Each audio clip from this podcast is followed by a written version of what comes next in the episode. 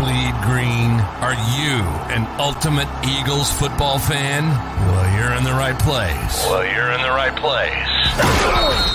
Ready? This is Birds 365, hosted by the new Mac and Mac, Jody McDonald and John McMullen. Here we go, here we go. Who collectively have covered and talked about more than 50 plus years of Eagles football. Kick off your day with Birds 365. You'll get debate. We love to argue. You'll get the real story from inside the locker room. And you'll hear from some of the great football minds from around the region. You're about to become an Eagles insider. Get in the game. Join Jody Mack and Johnny Mack and join the football community that flocks to Birds 365. Birds 365 starts right now. Welcome to the NFL. Let's go. Let's go. Go. Go.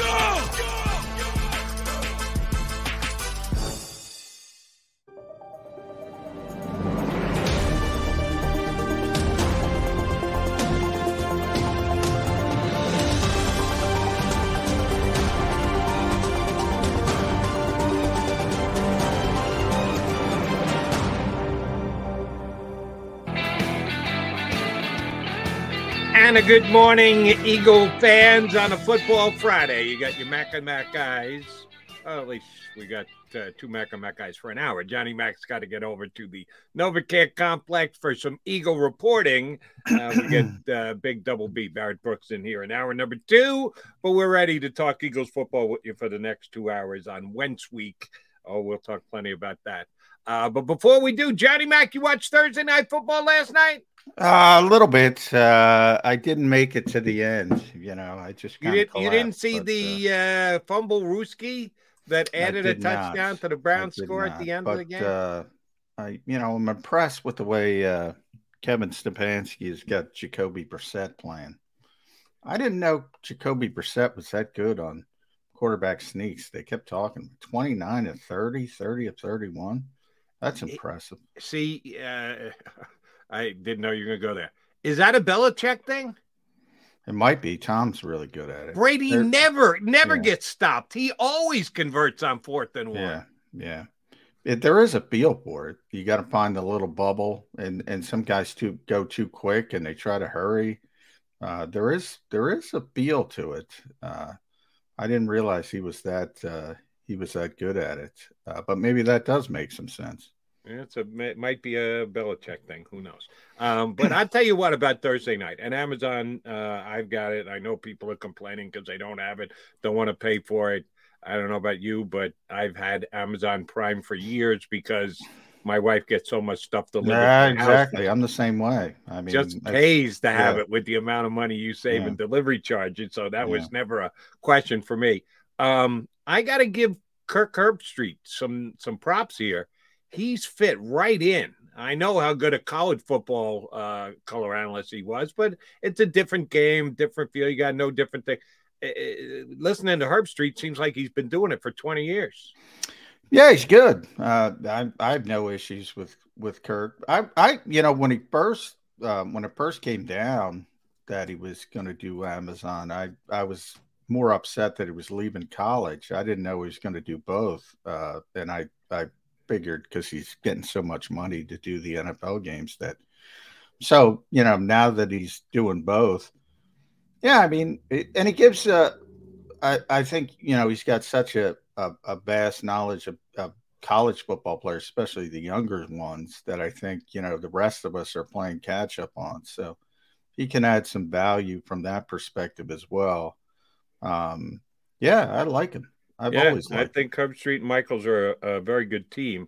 And I know most people don't like uh, Thursday night football more as a group, NFL players than anything else. But I've I've dismissed that that if you told them you would take X amount less in your check every week and you only got to do it once a week because this is how much we get paid. And oh, by the way, Amazon paying even more. So the percentage would probably go up. If you ask the players to all take a pay cut and they'd never play another Thursday night game, you know what the vote would be? Oh, About yeah. 98 to Yeah. 2. Uh, yeah, we'll But play Thursday. you know, I mean, they're from their perspective, they're saying, well, we're going to play the game. We're just going to play it on Sunday, but or Monday or whatever. But I, you know, I don't like Thursday night football either. It, it throws off the weeks, not only, you know, multiple weeks, you know, it throws off both weeks. Um, sort of a mini bye, uh, coming in, going out. Uh, I, it, it's, it's not susceptible but you know, teams don't prepare anyway now. So what's the difference now? So I- you know, that was my big argument. There's no way you can prep for a Sunday, uh, Thursday night game. There's just no way. There's not. There's not enough time. But you know, the whole the whole schedule has become that. So I'm so that part of it's wavering for me. Well, that's what they do anyway. I mean, look at how many players the Eagles rested on Thursday now. It just keeps growing. Um, so yeah, that Well- part of it is kind of out the window. But not, but overall, it, it just seems off. It- and the NFL is, we all know, it's king when it comes to television. So, you know, and now Amazon's in it. They're going to have not this year, but they're moving forward. They're going to have a Prime Day game when they have Ama- Amazon Prime Day and sort of do a tie-in there, which which makes sense from their perspective. They're making a lot of money, but you know, you're talking Thursday game, Friday game, Saturday game, Sunday game. I, you know, it's too much, Jody. I have absolutely warmed up to Thursday nights. I couldn't stand it when they first started it. That Sunday is supposed to be the NFL day, and okay, shoot, I didn't like Sunday night when they first did it. Monday was cool. Monday was different, but do we really need a Sunday after watching for ten straight hours? Do we need more? Oh, I've warmed up to Thursday nights. I I'll tell you where I've changed, Jody. If if you gave me the option to eliminate Thursday night or Monday nights, I'd eliminate Monday night before Thursday night. Now Why? I'd eliminate all night games. But if I were king of the world, If you were the king of the world. Sunday at one, there'd be no four o'clock games either. exactly. Well, four slot it in there for Sunday at one. four, I'll let it go. But uh, yeah, I that would be my first king of the world uh, uh, decree. and the one No that I would games. the one that I would get rid of would be Sunday night. Because we've already dedicated 10 hours of our day on Sunday. Now we got to go three and a half more. You've been waiting all night game? for Sun- you'll be waiting all day for Sunday night. Yeah, nah, right. they, No, they, they get very good singers, uh, attractive women to sing that song, which uh, I like the open, but then I could do away with the game. Can we just play the open and then let me watch Yeah. Sunday night television uh, or something else? Anywho, uh, I was I thought it was a good broadcast last night. It turned out to be a good game. You had an onside kick in the last minute, which could have actually changed the outcome of the game. Didn't, but at least it was hanging in the balance for Boy, the Steelers stink too. Can I? I never thought I'd say that. Everybody is cyclical, but I mean, it's difficult when you lose a Hall of Fame quarterback. But you know, come on. What uh, I've been saying it since day one. Why trot Mitchell Trubisky out there? I don't know if Kenny Pickett can play. Um, I don't think anybody knows, but he might be able to play. At least there's some uncertainty. I know Mitchell Trubisky can't play. I know You, that you, book is closed. you want to talk about knowing. Uh, I think you and I both agree that Aaron Donald is uh, the best defensive football player in the game, maybe the best overall player in the game. But I'll tell you who might be the most important player in the game is J- TJ? uh, TJ. Watt. That still a defense is just flat out different without him. There's a reason that Jacoby Brissett can convert on every fourth and one and completed about 75% of his passes last night it, the, the still a defense just isn't the same without Watt. They didn't get any pressure on Brissett. I think the Rams, if if Donald went down, I think they might be better at replacing him than the Steelers are at replacing Watt. But uh, you're right, the Steelers did not uh, look all that good either offensively or defensively last night. All right, let's get to the birds. Uh, you mentioned Thursday, big work day for the Eagles. Got to get some work in before the commit. Uh, no, nine guys on the rest list again. Uh, at least they did get Quez back. Looks like he could be a go. And oh, Johnny, do you got inside information? Have you beaten down the competitive advantage that Nick Sirianni is always looking for? Can you tell the Birds 365 streamers who will be returning kicks for the Eagles on Sunday? Um, uh, Quez Watkins, uh, to this point, I mean, I this is what I talked about with Dave Zangaro yesterday that people would have saw if we didn't have technical difficulties, but Yeah, this So, is for- one for, where, all our streamers who are on right now. I guess we need to apologize and explain a little bit. John and I had no idea that the stream had frozen. yeah, we did a whole I, interview. picked up on it a little bit with our, our streaming commentators. Thank you guys. That the stream had frozen. They made some kind of a Jody look like a uh, unhappy Santa Claus because of the white goatee. Uh, that that's just happened to be when it froze. We had no idea. We No. just uh, were, were, were grinding Yeah, we, were along. going- we were doing a show. Yeah, Do- Joe interviewing uh, Dave Zanga, and he was great. And oh, by the way, well, oh, at least we'll put it up afterward. No, the stream was corrupted, so we couldn't even put it up uh, after the fact. So we apologize for that. But truth be told, we had no idea yeah. the show. we, we went on. We went on for the whole show. For those uh, wondering, uh, so we did the whole show, even though uh, we we we tapped out a little bit early. But So yes, Um, please, please alert the people when Zangaro said yesterday, since nobody heard Yeah, I mean, for you and look, me. nobody, you know, and Dave and I are around this team every day, and and neither of us think we know more about football than Nick Sirianni or Michael Clay. But this is a decision that mystifies me, mystifies me because Quez Watkins is so bad at, at kick returning, and he's a good player. He's a good receiver. You saw him uh, beat the Vikings over the top. He's tremendous speed guy, but to be a kick returner look, it's great to have long speed. They always talk about long speed, but the key to great kick returners, you got to have that power as well. And well, you got to go north south, and then you're expected to break that first tackle. You're expected to get through. And that's not Quez's game. Quez's game is running by people, not powering through people. So, you know, in, in the modern era, I always talk about the best kick returner I've ever seen is Cordarrelle Patterson. I mean, that is a big, physical, fast, I mean, guy who can break tackles. Um, Quez can't do it. The only thing Minnesota did right in their game planning, the only thing is that they looked at the Eagles kick return game and said, you know what? We're going to mortar kick this thing because this guy's not capable. Uh, and we're going to back him up. And they did. And I don't think anybody's paying attention to that because why would they? The Eagles just simply moved down the field with ease. And but if, if you're playing a good defense and you're backed up inside the 20 all the time, Jody, that's going to be an issue to go that long consistently and those kinds of long drives. Again, it didn't matter on Monday night, so everybody's putting it in the back on the back burner. But that'll be an issue. And you know, look, they don't have a great kick returner. We all know that. But if you put Boston Scott back there, was my uh, um, Dave mentioned uh, uh, Britain Covey, but I think Britain would be same as Quez. I mean, Britain's a good punt returner because he's very shifty, but obviously he's very small. He's not very physical. I would go Boston Scott.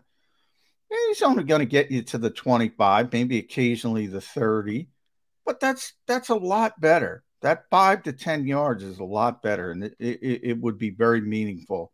And I know we're nitpicking. I know it. I know this team is playing great, but that's an issue.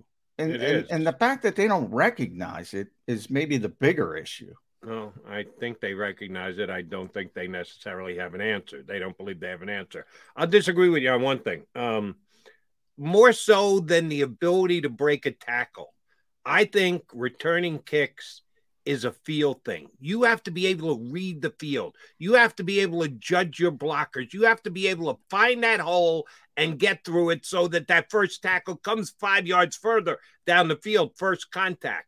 And Devin Hester is the best I ever saw. Your your guy, the ex uh, Viking, uh, is pretty damn good, but uh, I'll take Hester. And he was not a big guy by any stretch of the imagination, but he was tremendous at being able to read it. Now you have to put the time and effort in that the hole is there, that your your return team gets their blocks at the right time, and there is a crease for him to find and go through. I just don't think the Eagles put enough time and effort into it. I, I know Michael Clay's going to check, but uh, they they might of, not have. They, And, they- and and and by the way, Jody, in the short portion of practice we're allowed to watch this time of year, they spent a lot of extra time on special teams, a lot of extra time. So maybe is I, it that, or is that just because you've only got X amount of minutes, and some of it is uh, uh, special teams, or Well, they leave uh, it that- for you guys to see? Because that way, John McMullen can't be going on Birds 365 and tipping all the secrets of what their actual game plan is from the line of scrimmage. Well, I you know, and maybe I have to rewind because I said you know um, they haven't been working on it, but um, they don't do it. It's not normal. So I've been in a lot of practices, a lot of Nick Sirianni practices. It was not normal. It was a change. So, and by the way, they were So you practicing. said they're working on it more now than they had they did last year. yeah. Okay. Um, so so it, it it probably isn't, and and and it wasn't kick returns; it was coverage as uh, uh, as well. So they're not happy with their coverage as well. Um, they haven't been good on special teams. They haven't been good on special teams since Nick got here, to be honest, with the exception of Jake Elliott, and even that they got a blocked field goal. Um, so they're they're they understand that third phase is not performing up to the other two phases. So, mm, mm, you know, they are they are aware of it, but from the decision making standpoint, that is such an easy decision for me. It, it's always mind boggling when things look so obvious and people don't don't pull the trigger. It it's always bizarre to me. It's always bizarre. There's no reason to, you know, I don't even think Quez likes doing it, to be honest because he's not. I, I mean, you're not going to affect him. He's going to be the third receiver. He's still going to be able to run past people. You say, look, Quez, all right. They did the same thing last year, Jody. They started the season with Quez as the kick returner. He was really, really bad at it. And then they moved to Jalen Reagor. And Jalen Reagor was better. And you know what the fans think of Jalen Reagor. Yeah. So there you have it. It uh, it is a nitpick, but it is something that hopefully doesn't come back and bite this the Eagles this week against the uh, Commanders. We're hoping to punch up Grant Paulson, who uh, covers the uh, Commanders for uh, 106.7, the fan down in uh, DC. He's supposed to uh, jump aboard here in the next five minutes or so. All right, one more quickie before we get to Grant, because I don't know if we'll have time afterwards, because you got to run out, and Barrett is going to join me for hour number two the captains head to the field for the beginning of the game. The coin is flipped, the Eagles win. What should, not what will, because I already know the answer to what will. What should the Eagles do? The Eagles should defer this week. They should not. They should They- they should absolutely not. The week. Washington defense stinks. yeah, The- I, I, the it's not Eagles' about. offense is killing it right now. You have to roll your offense, go right down the field, stick in the end zone, make a statement on the road. This is our house. it's not about the Washington defense. It's not about the Eagles offense. It's about I only I only uh, the only reason I don't defer. I usually agree with deferring. The only reason I don't defer is if I know I'm up against it from the other team's offense. In other words, I know the other team's offense is going to score a whole bunch of points. Then I want to shorten the game. I want the ball. I want to keep it away from insert name Tom Brady, Aaron Rodgers, wh- whomever. I want to keep the football away from them. Every other time, I agree with the Belichick theory. Defer, try to sandwich the first half and the second half with points. I think that's that's the prudent way to think about it. But there are certain times when you have to be realistic, and it's very hard for teams to be realistic. You saw it with Minnesota; they defer, boom. You know they do. Think about Minnesota; they defer, Jody. They they do a great job on the kickoff. They do the mortar kick. They got it scouted. They get them all backed up. They got the Eagles at third and 19 after a penalty, third and 13. Sorry, they give up a 19 yard pass. You, you can't stop anybody. Your paper, you know, that's a different situation. The Eagles are a good football team. They're the better football team. Defer, try to sandwich the first and the second half with scores. except for the fact that right now the Philadelphia Eagle offense is clicking. It doesn't look like it can be stopped. The Washington defense stinks. They're giving up an average of 400 yards a game. Yeah, I'll take the football. Thank you very much. And I'll go down the field and I'll score a touchdown and I'll set the momentum for the entire game. You're right. There, there is a line of logic, and the Eagles are beholden to it as to why you would defer. I say, except you need to analyze the two teams on the field. And if the an- analysis tells you it's better to take the football and make a statement with your first possession, that's what you do. And you put well, the we both agree on that in the playoffs back in January. You win the toss in Tampa, you take the stinking football. You don't defer. Well, that's because that, you had fear of the Tampa Bay offense. I'm telling you right now, the Washington football team, the Commanders, the Skins, whatever the hell you want to call them, should have fear of the Eagle offense. You don't think the Eagles' offense is good enough to say, "Give us the football. We're going to march down the field." And I sniff know. in the end I yeah, but but my point, the Eagles' defense is good enough to get a three and out, and they get the football, and then they do it, and then you're in a better situation. Who's been better That's this year, point. Eagles' offense or Eagles' defense for two games? Well, the Eagles' offense is number one ranked in the NFL. Thank you very but much. I'm not concerned about the Washington offense. Um, and that's the bigger issue for me. So the Eagles, when they get the ball, they'll move the ball. That's you know, they'll get the, The ball Washington- second. the Washington offense has actually been better than their defense, so I, I would play to the strength of the Eagles and against the bigger weakness of the uh, Washington. And by the way, these sample sizes are so small. I understand. And and and and you know, Jody, I I was thinking about it. Uh, it took me too long to come up with this. you know, the Eagles are averaging 470 yards a game. I, you know, they've been phenomenal on offense. You know, at, at some point, a regression to the mean is coming. You, they're not going to average 470 yards a game. You know, I was thinking about that game. You, know what? That game, I can't believe this didn't stuck in my head. That that I I told Tone on on football 24 seven yesterday. I said, throw out that Monday night game. Throw it out. That's an outlier. Like throw out the Giants game last year when Jalen was so terrible. That's an outlier. You throw out the extremes and you look at the other games, but it's so early in the season, people aren't going to throw out that game. Um, that was the Atlanta game last year, the opener. That was a rookie head coach with an embarrassing game plan, just getting completely overmatched. That was the Atlanta game last year. It took me too long to figure it out. Let me, uh, and again, we're hoping to get Grant Paulson up here. He hasn't checked in just yet. Um, about this game coming up on on Sunday, the fact that it is the Carson Wentz week game. You got a chance to be around Carson, listen to Carson do his post game stuff, listen to everyone else on the team. I know you did a uh, missive for JakibSports.com this week about his teammates, his former teammates, talking about him you would think that Carson would be very motivated for this game. He kind of forced his way out of here in Philadelphia. He was on the record of saying he thought he was mishandled by the Eagles. You would think there would be a lot of motivation for Carson. I never thought of Carson as a guy who was moved by motivation, who who in the moment of the game and and what it meant to him and everything. I thought he was more robotic than he was emotional do you think Carson's game gets lifted or affected or in any way is different from just regular Carson Wentz, whatever that is right now, because it's his first game against the Eagles since Yeah, I, I mean? I don't. I I look at Carson as stubborn. I look at him as uh, hard headed, um, but he's competitive. Um, I think his biggest flaw as a player is trying to push everything on every play. Um, the old adage, never give up on a play. That's him.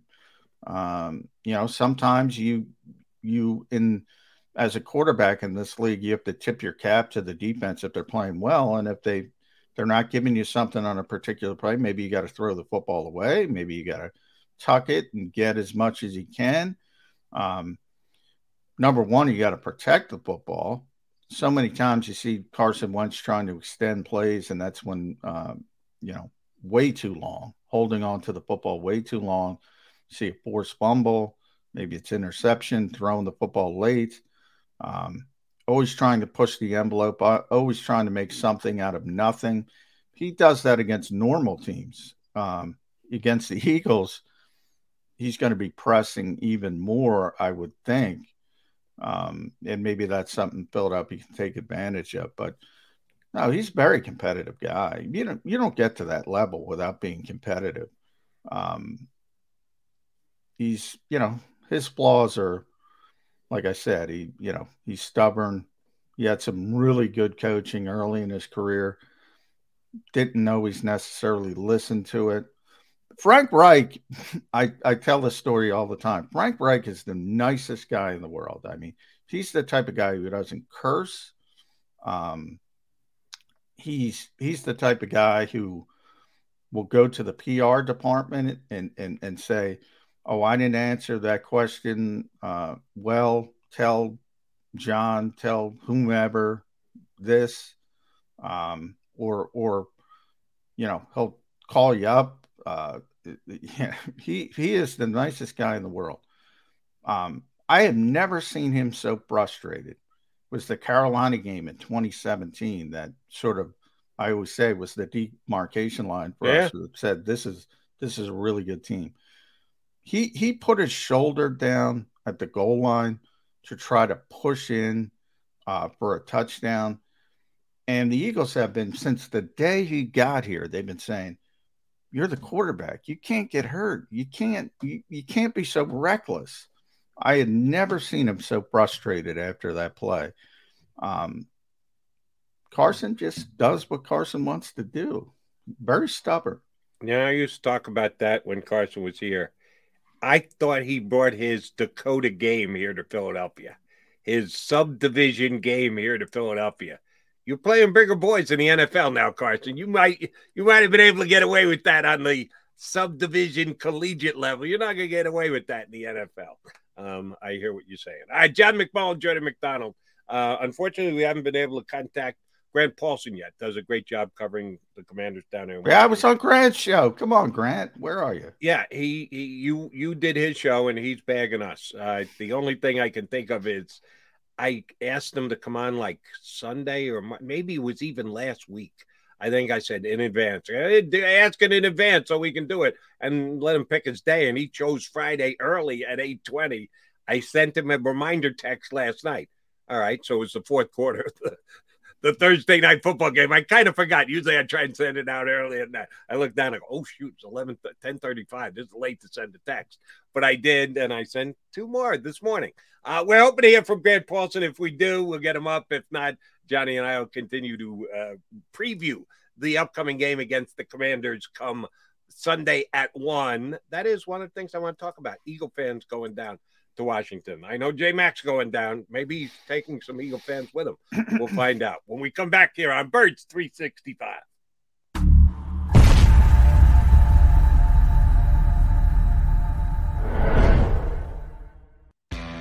Go to get your game on.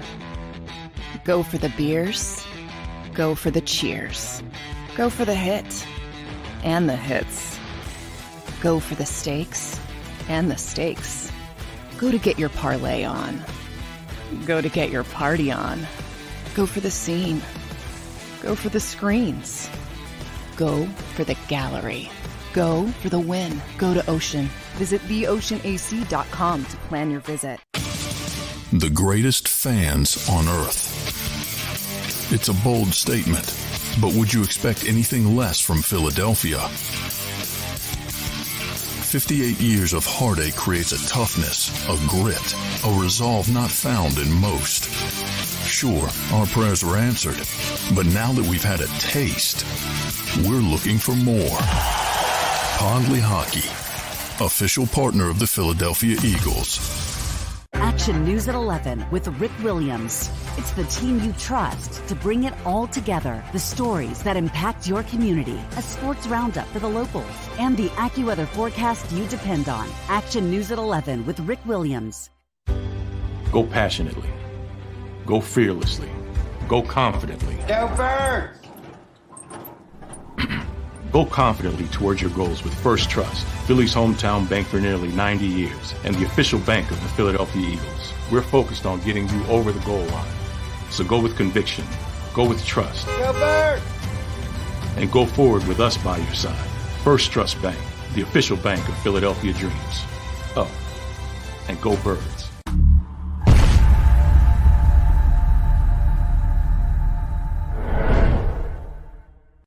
Welcome to Pond Lehocky. We've helped over 100,000 injured and disabled workers obtain benefits, as well as some of the biggest settlements in the state. If you've been injured at work, give Pond Lehocky a call.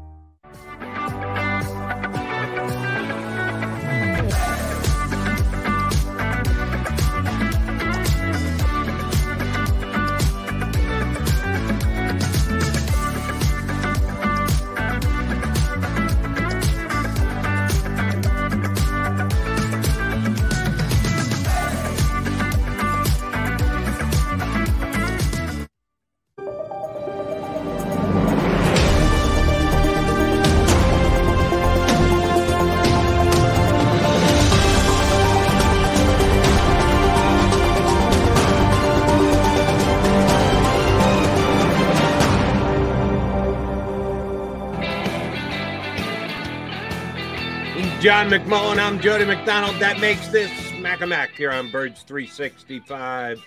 Still haven't heard from Grant Paulsen. I'm going to be ticked. I'm going to shoot him a nasty text when this show is over. I'm, I'm going to say this is a a a uh, an alarm type thing. It's probably over. Oh, you think he took a power hit like yeah. I do from time to time? Although, yeah, it could be. Grant has kids. I think. I think at yeah. one time he was taking the kids to, uh, and he did the show. So maybe it's kid related, but generally you got to be up early if you have kids. So that's true. Maybe I'm wrong. So that's why I'm surprised he hasn't responded to either of the two texts I sent him.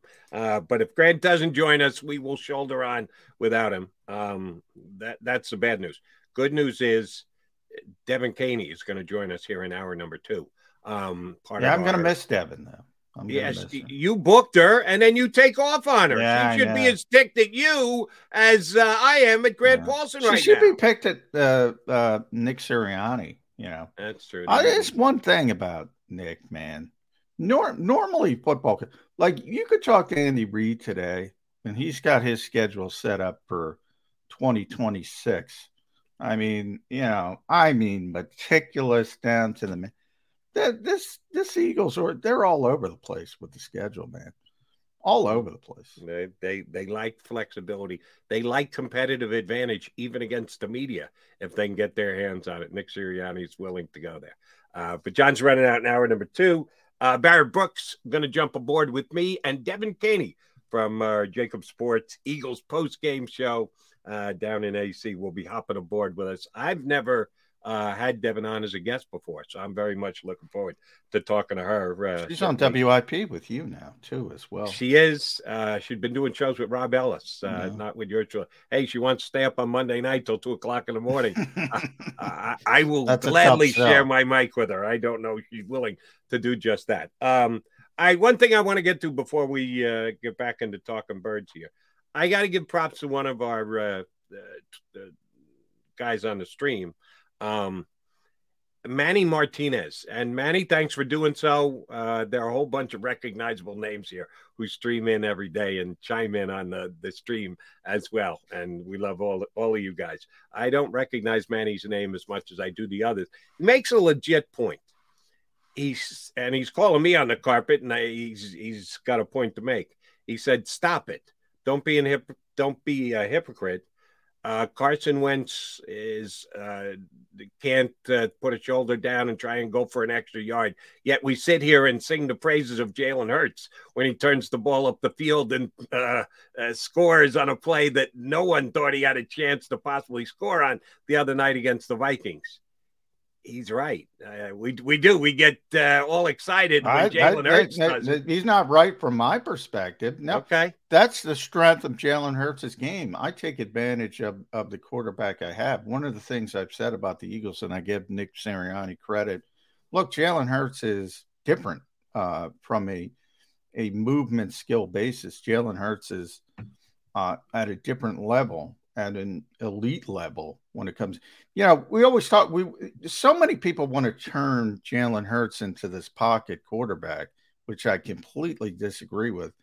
Um, and here we are in about to enter week three of the NFL season, and Justin Herbert, who is my favorite young quarterback, I freely admit, uh, my man crush on him, broken ribs, uh, Mr. Pocket quarterback, Mr. Strong Arm, and everything about that is true.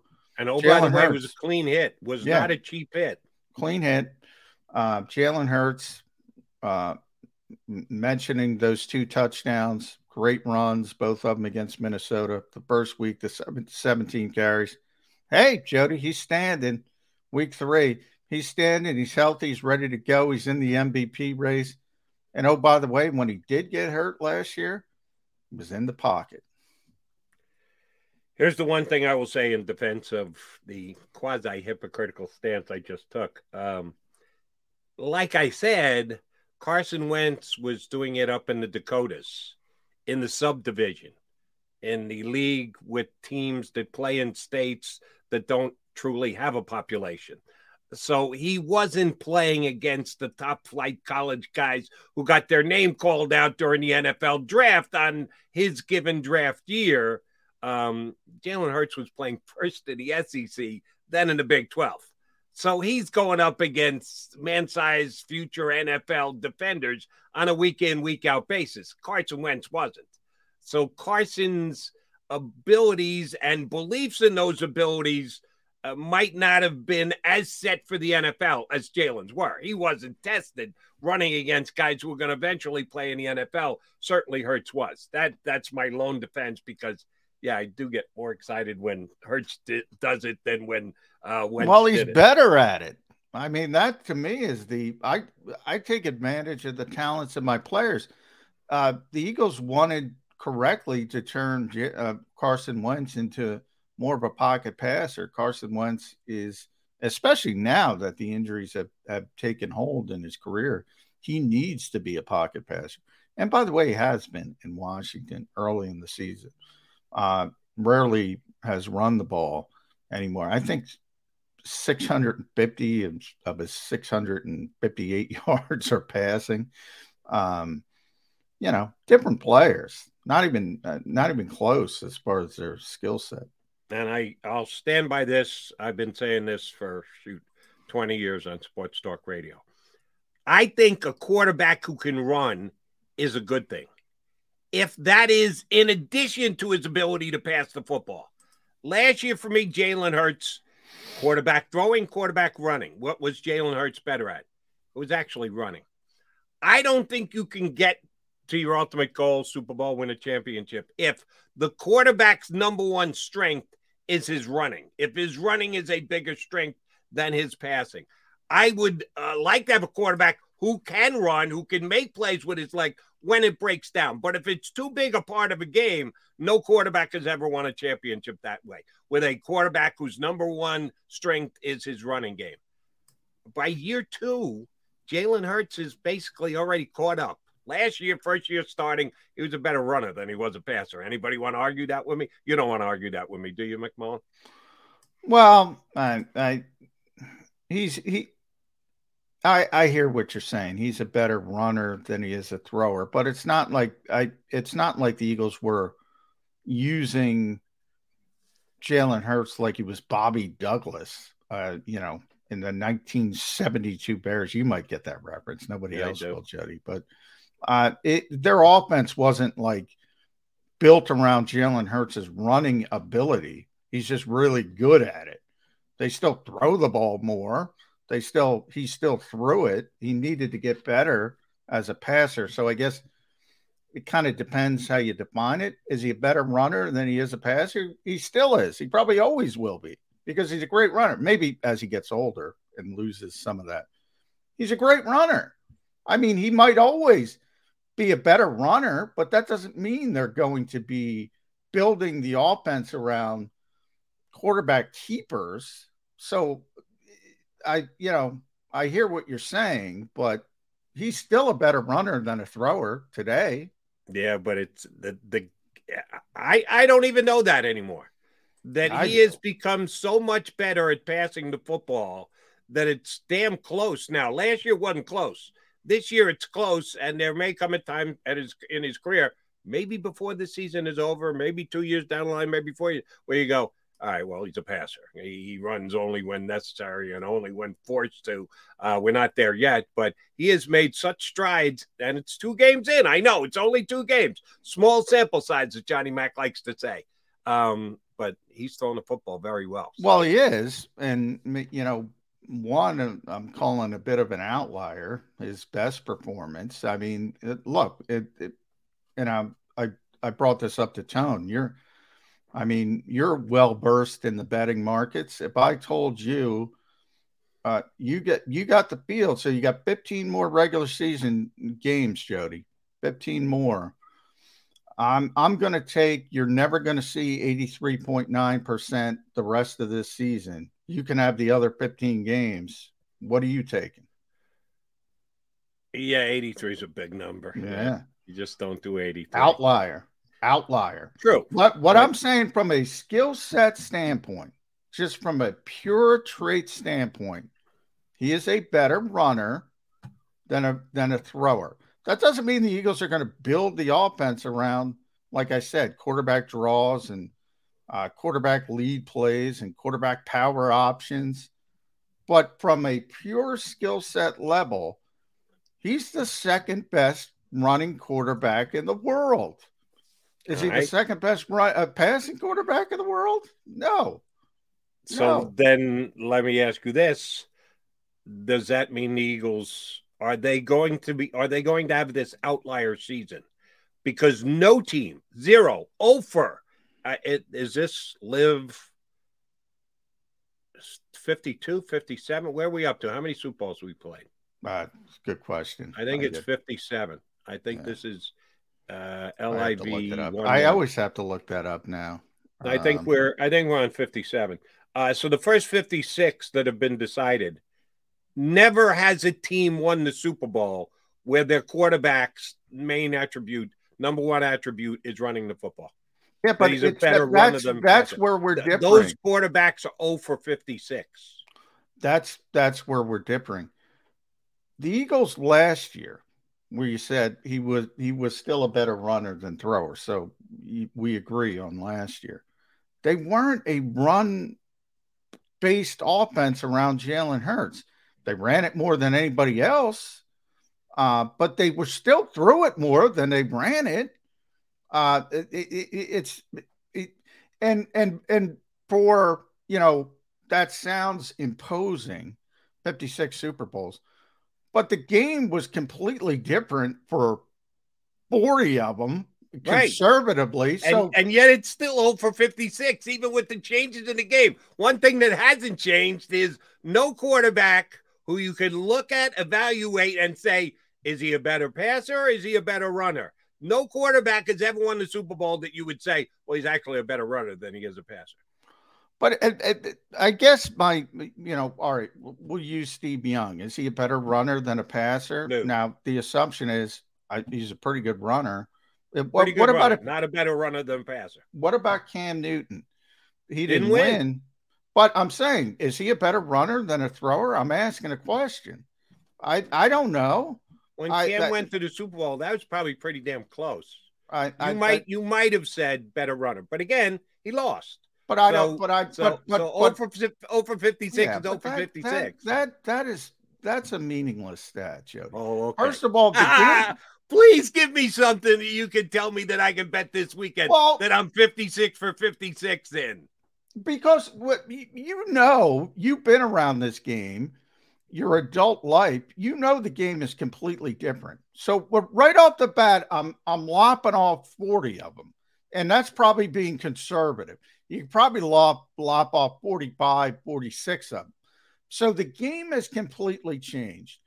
As you see the way the college game is being played, as as you know, when when there's 32 teams and the the Philip Rivers and the Drew Breeses drop off, and and and Father Time finally comes for Tom Brady, and and they continue to drop off, and they continue to drop off, they continue to drop off, and everybody's playing the same damn system with the same type of quarterback, and somebody wins down the road, whoever that is. I'm not going to sit here on Birds 365 and say, oh. This is the reason why, because they no, the game has changed. The game has morphed. The game is going in a dire- different direction so I don't care what we'll use your Jets. When when Joe Namath was shocking the world, that's not meaningful to 2022. It's a completely different game. So that's when I say that's a meaningless stat. I'm sorry, that's a meaningless stat. So it's a completely, only the last ten or twelve years game. did the NFL mean anything.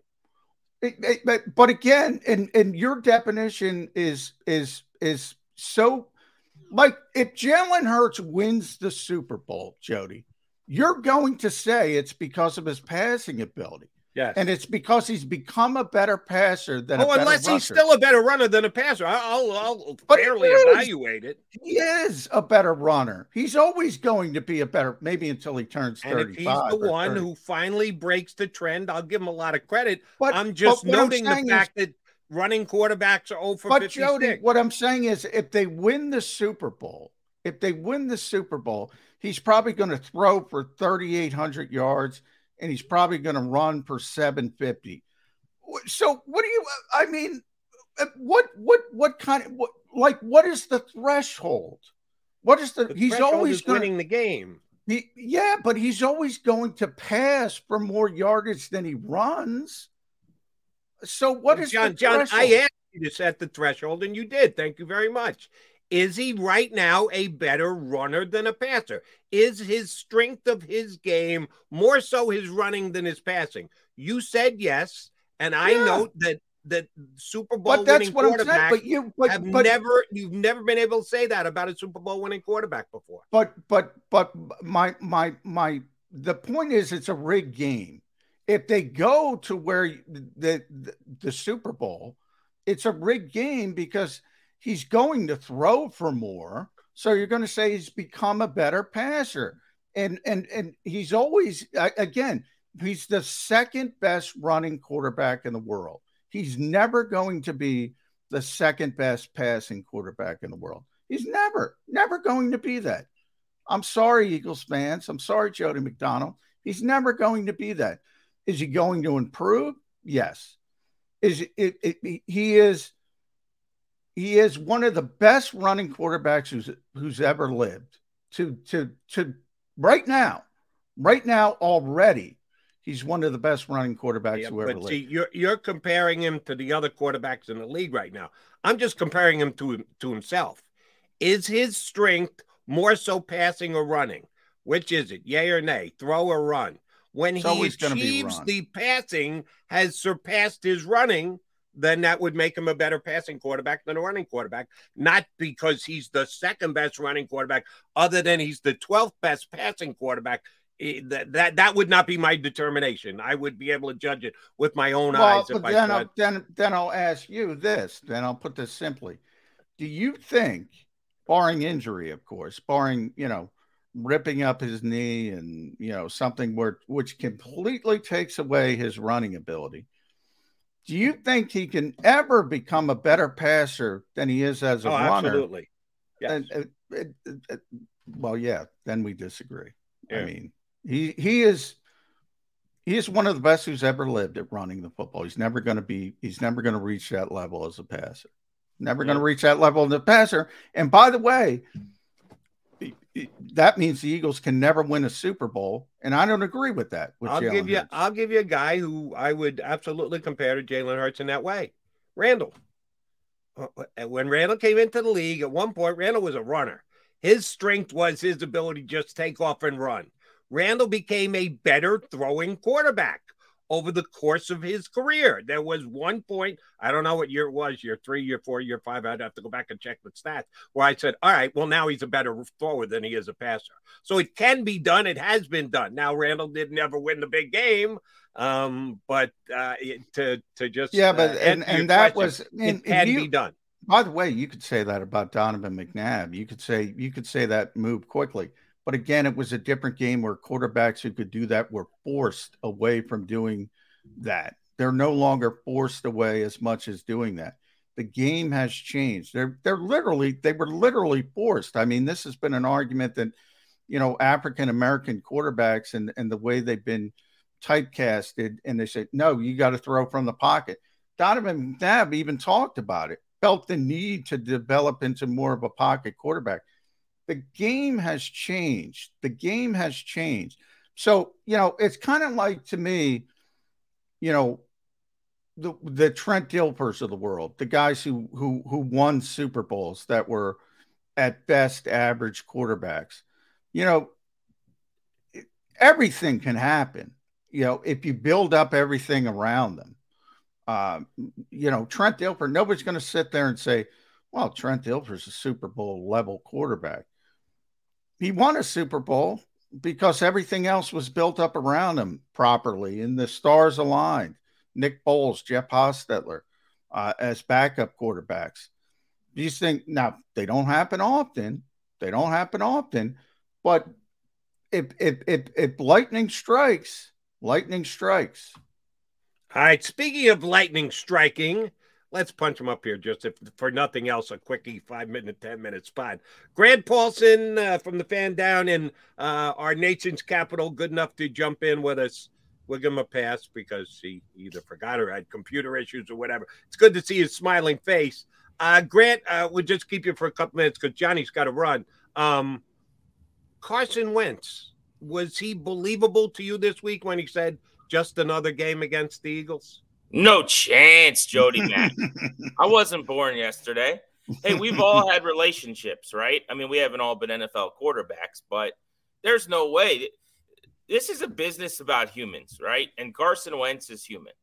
There is no way this is another game. Zippy chance, not a, a, belief in the world that what he said was true. Now, I'll say this I do take him at his word, and I do think it's true because we can relate to this too that when the game starts, I don't think it'll be on his mind as he's like taking a snap in shotgun or dropping back and surveying and progressing through reads. But all of his prep this week, there's no doubt in my mind. He would love to play great. He would love to beat the Eagles. The way I said it on my show, guys, was if he got to pick a game this season to have 500 yards and five touchdowns, it would be against the Eagles, right?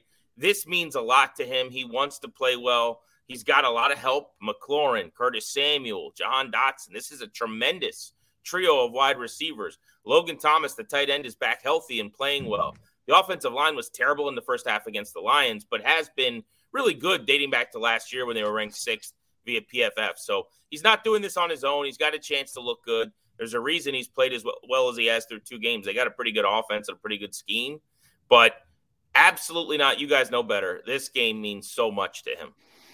Yeah, I don't know if he's going to be able to get that 500 yards and five touchdowns, though, Grant, because I don't know if you know, but the 85 Bears are coming to town. So, I mean, the hype is unreal around this team. You see it after Monday night.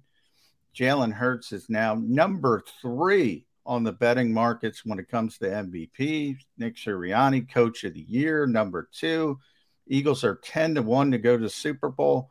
What are what are they thinking down in Washington? Are they cowering in fear of this powerful juggernaut? They are actually, yes. Which you know the team isn't obviously. That's not how teams yeah. think or, or operate. But the fan base certainly is. In that, uh, number one, I don't think the fan base thinks highly of this team.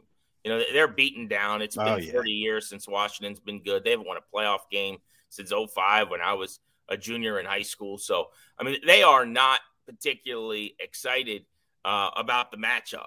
To your point, I, I do believe the hype on the Eagles is getting a little bit out of hand. I mean, it's only been two weeks and we're so reactionary. I would ask if, if this was week 10 and week 11 and they beat the Lions the way they did, and I know they handled them and it wasn't indicative of, of the score necessarily, but then they beat the Vikings in the way that they did on prime time. You know, if those were just two games mid-season, would we be saying some of the same things? I mean, I'm looking at some power rankings where they're like third behind the Bills and the Chiefs now.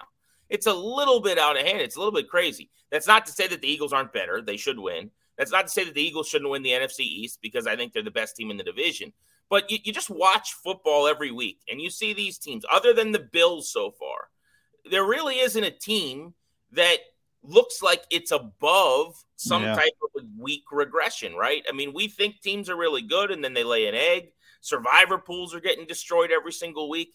So you, you got a short week you're on the road. Those two things, as a general rule, are disastrous for teams. After Monday Night Football, to have a short week and to hit the road, generally the percentage of playing like you're used to drops off substantially. Now, it's a minimal road trip, obviously down 95, and it, it doesn't seem like that big of a deal that you have one less day rest than a team you're better than. But my point is just look up some of the sharp analytics for Warren Sharp on that. Yeah. That's the best team normally to bet against is a team on short rest that's traveling. So uh, if you're Washington, uh, look, the Eagles have not yet really played a game they want back. Almost every team in football is. You hope that this is the week that that happens. All right, Grant. Two things: um, expectations. Know you found know you know these guys are on top of everything. What you expected the the Commanders to be uh, before the season ever started. One thing that has surprised you positively, and one thing that has surprised you negatively. That they're better than you thought they were going to be two weeks ago.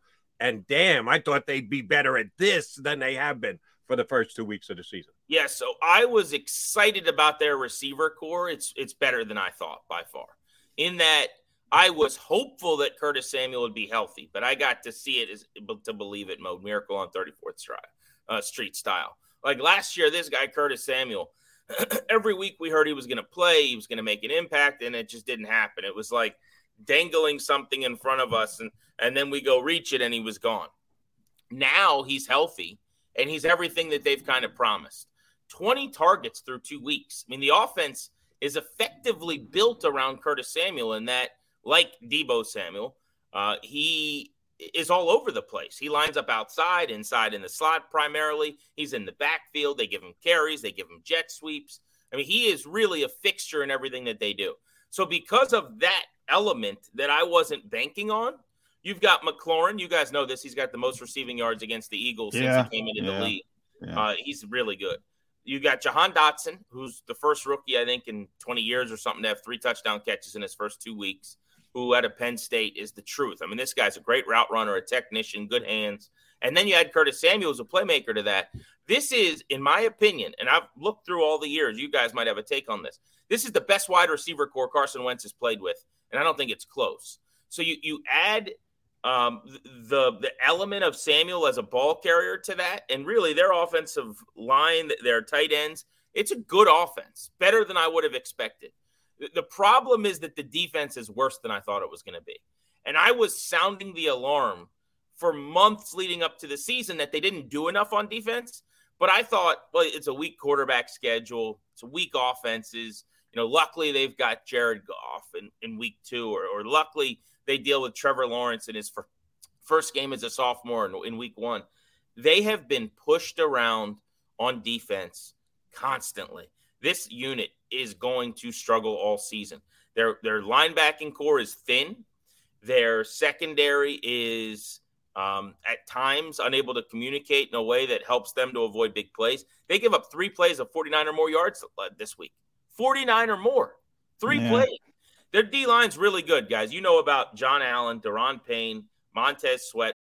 For the ones who work hard to ensure their crew can always go the extra mile, and the ones who get in early so everyone can go home on time, there's Grainger, offering professional grade supplies backed by product experts so you can quickly and easily find what you need. Plus, you can count on access to a committed team ready to go the extra mile for you. Call, clickgrainger.com, or just stop by. Grainger, for the ones who get it done.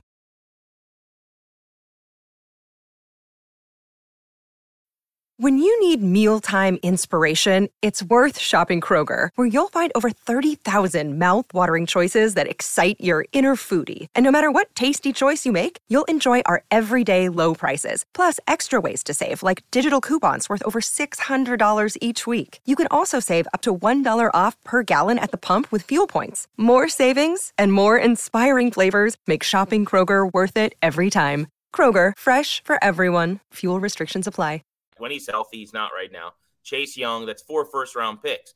But they had their top two, you know, second line, uh, or I should say backup D tackles leave this offseason. Matt Ioannidis went to Carolina. Tim Settle went to Buffalo. To replace those two guys, they brought in one guy, so they got worse. And they drafted Phidarian Mathis out of Alabama in the second round. He's out for the year, was lost in week one. So they're already at D tackle legitimately. This is not an exaggeration signing guys off practice squads to get 15 or 20 snaps. I mean, they will have John Ridgeway, who they signed a fifth round pick this year off the Cowboys practice squad, playing a dozen or so or more snaps, I bet you, this week uh, against a team that wants to run the ball. So that's a real problem. And, uh, and it's a it's a bigger issue than I thought it would be, Jody Mack. Grant, great stuff. Appreciate you coming on board. Sorry we couldn't hook up earlier. Uh, we're going to let you run because I got to let Johnny run too because he's got to get over to a Nick Sirianni press gathering. Appreciate a couple of minutes. Enjoy the game on Sunday. You're getting from the beach to a press conference that quick? Yeah, that wow. quick, man. That That's quick. Impressive. No, sorry for my tardiness, and let's uh, let's talk after the game. Thanks, Grant. Grant Paulsen from uh, 1067 The Fan down in DC. All right, Johnny Mac's got to run. Uh, safe travels across the Ben Franklin, buddy. Uh, what game day responsibilities do you have here on Jakib uh, Media, Jakib Sports? Uh, pre-game show, halftime show, post-game show. So you'll get too much of me on Sunday from beautiful Landover, uh, Maryland. And by the way, before I go, Jody, Eagles 26 uh, the Washington, whatever you want to call them, 20. That's what I got. 26 20. So that's not a cover because they're six and a half point favorites. 26 20. You're taking this, the commanders plus the points. I, I we're, we're very close uh, in our score. I might just edge it over the line to make it a cover rather than a non cover, but you're going to have to stick around. I'll give my pick out a little later. Johnny Mac out of here. Barrett Brooks will join me next. Then coming up in less than 20 minutes from now, uh, Devan Kaney will also jump aboard from our Eagles post game show right here on uh, JAKIB Media as well. Johnny Mac coming back in just a couple. Stick around.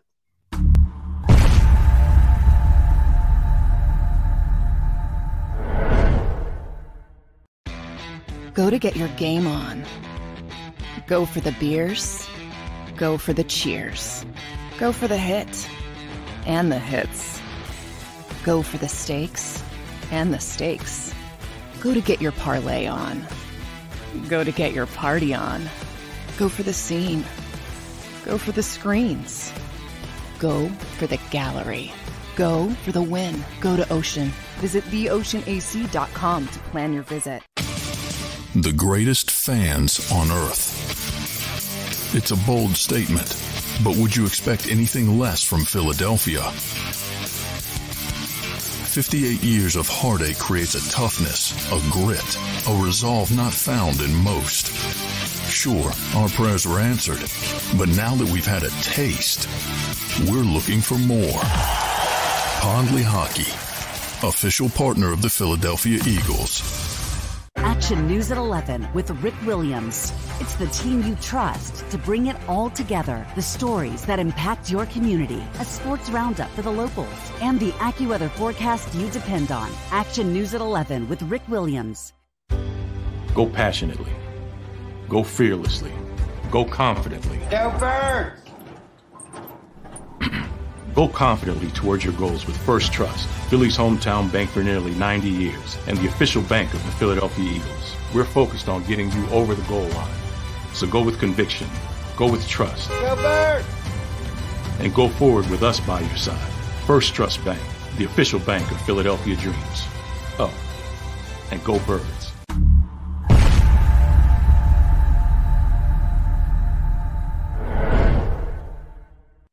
Welcome to Pond Lehocky. We've helped over 100,000 injured and disabled workers obtain benefits, as well as some of the biggest settlements in the state. If you've been injured at work, give Pond Lehocky a call.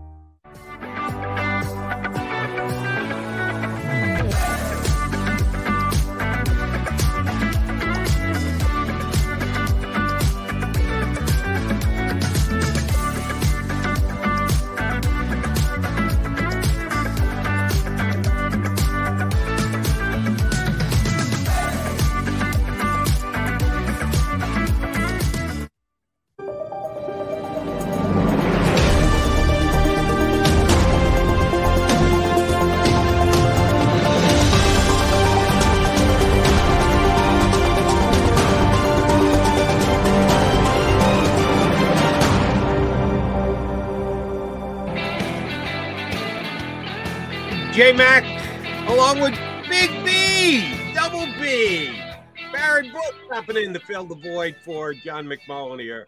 You're looking a little incognito there. What, what's with the hat and the shades?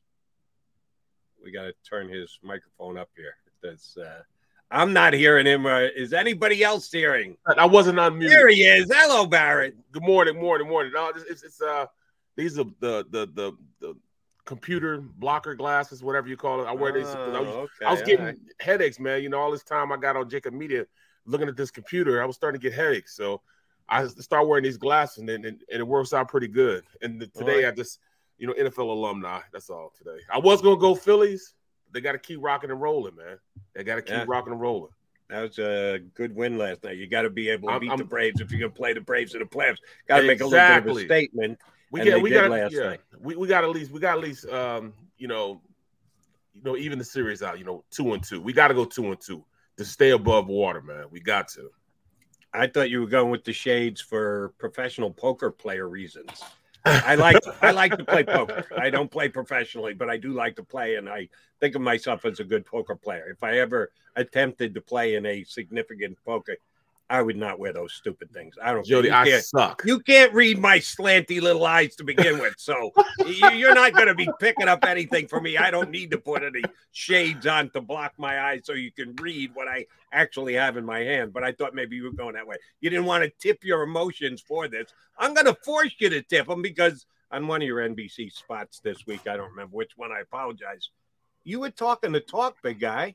Absolutely, and it was it was more so that you didn't have much faith or encouragement on the opposition, that you have not been all that impressed by the commanders in their first couple games. You gave Carson his props for getting his yards, but you think their defense is porous and the Eagles going to be able to do things against their offense with their improved defense from week two, from week one.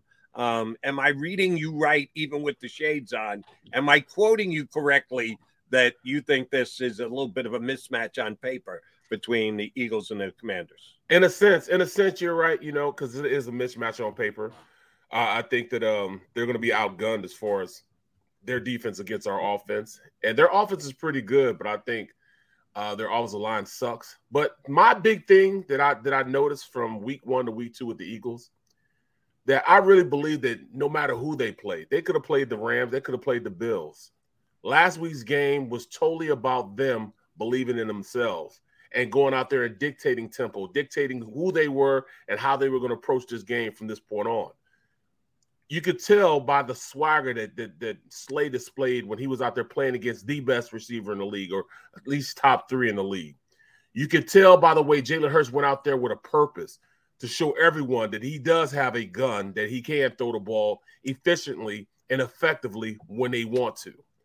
The offensive line showed that all right, we are the number one offensive line. We didn't show it last week. We're, we're, we're in that meeting room, and our, our, our offensive line coach cussed us out. So we're to get back to basics, go back to doing what we do. So it's more so this Eagles team playing a bunch of nameless, faceless uniforms out there in helmets. And what they got to do is more critical than what the team can do against them. That's that's my take on it. That's my take on it fair enough. I didn't want to misquote you, so I wanted to give you the chance to put it into perspective that you wanted to. You did just that. Thank you very much. All right. One of the reasons why I, I like when you jump aboard here and uh, give us a helping hand on Birds 365 is the fact that you played in the league. I didn't, John didn't, you did. So there are certain things that you can uh, specifically relate to better than any of us ever could. I got to get your take on this. I poked the bear again this morning because that's what you do. not one, two, three, four, five, six, seven, eight, nine guys yesterday with rest for practice on a short week where you're not getting much practice in anyway. Nine players were given the day off because they need their rest.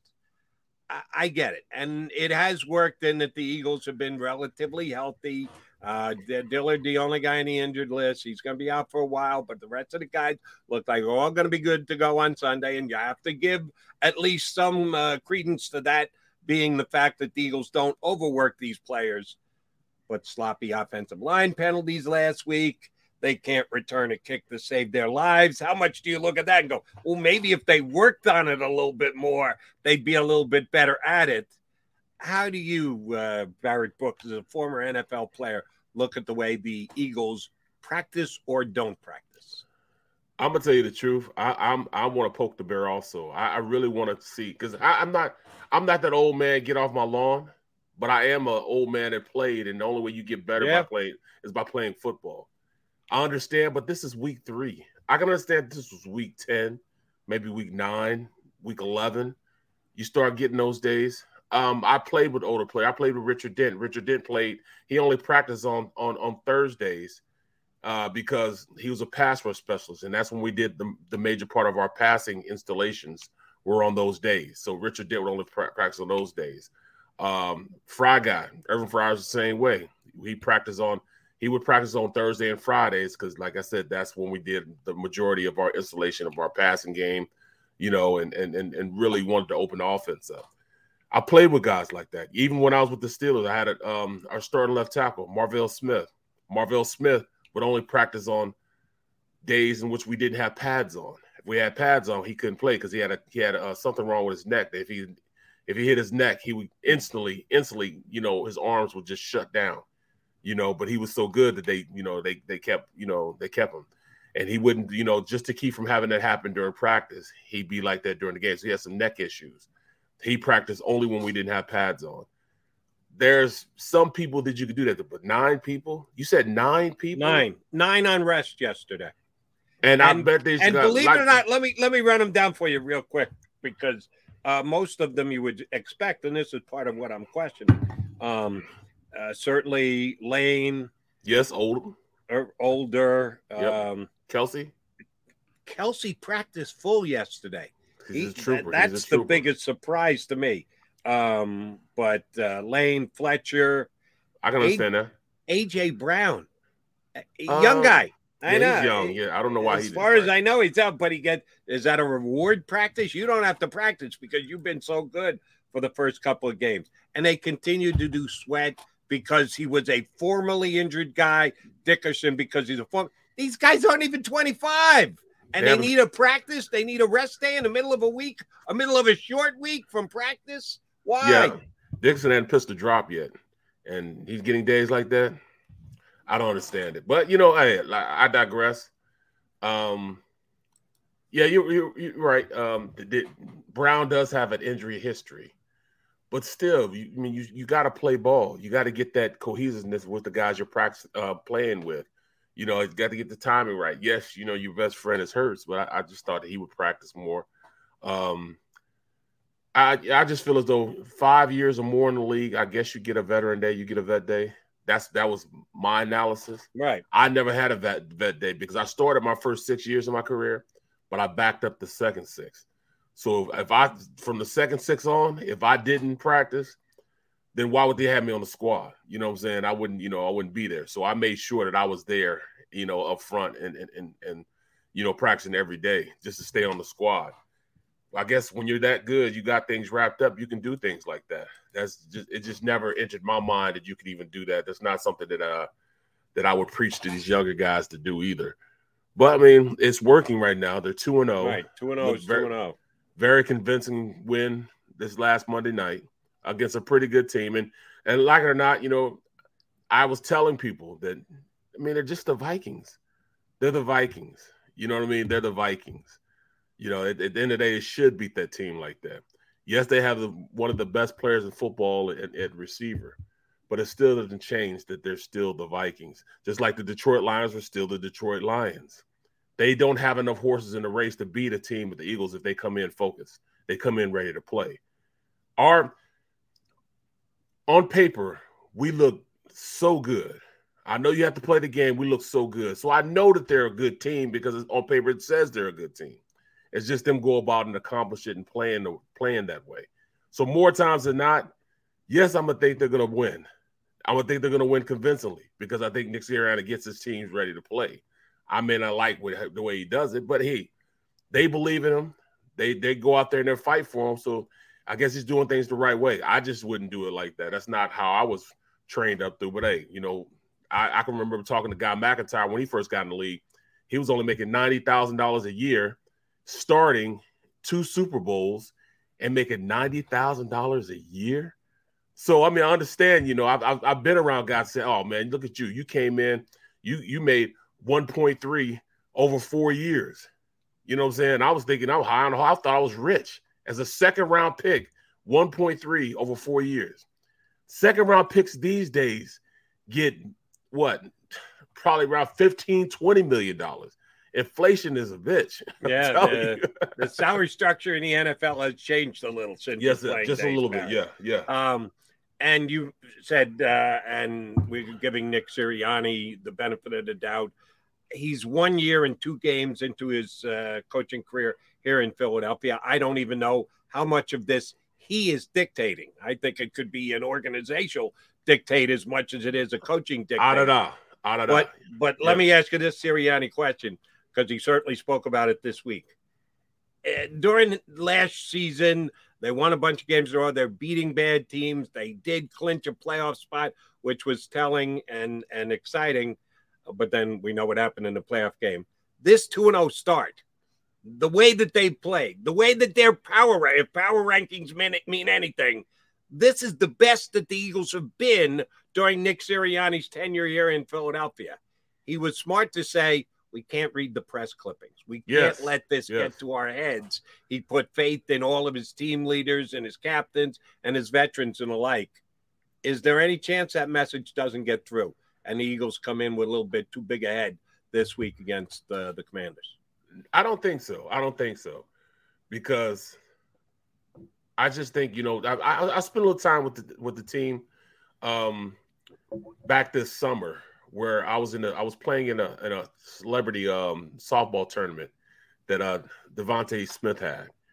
And just being around those guys, being around those younger guys, and I was the only elder statesman there. You know, I was the only former player there. All the other guys were either from other teams or they played with the Eagles. And just talking to those guys and listen to what they were saying, you know, um, this team understands they got they got some huge, huge, huge uh, responsibilities for this team they understand that they're a good team. They, there's no doubt about it. They they feel that they're a good team. They see it that they're a good team. But they're all about that work, man. They're all about, about getting it done and playing hard.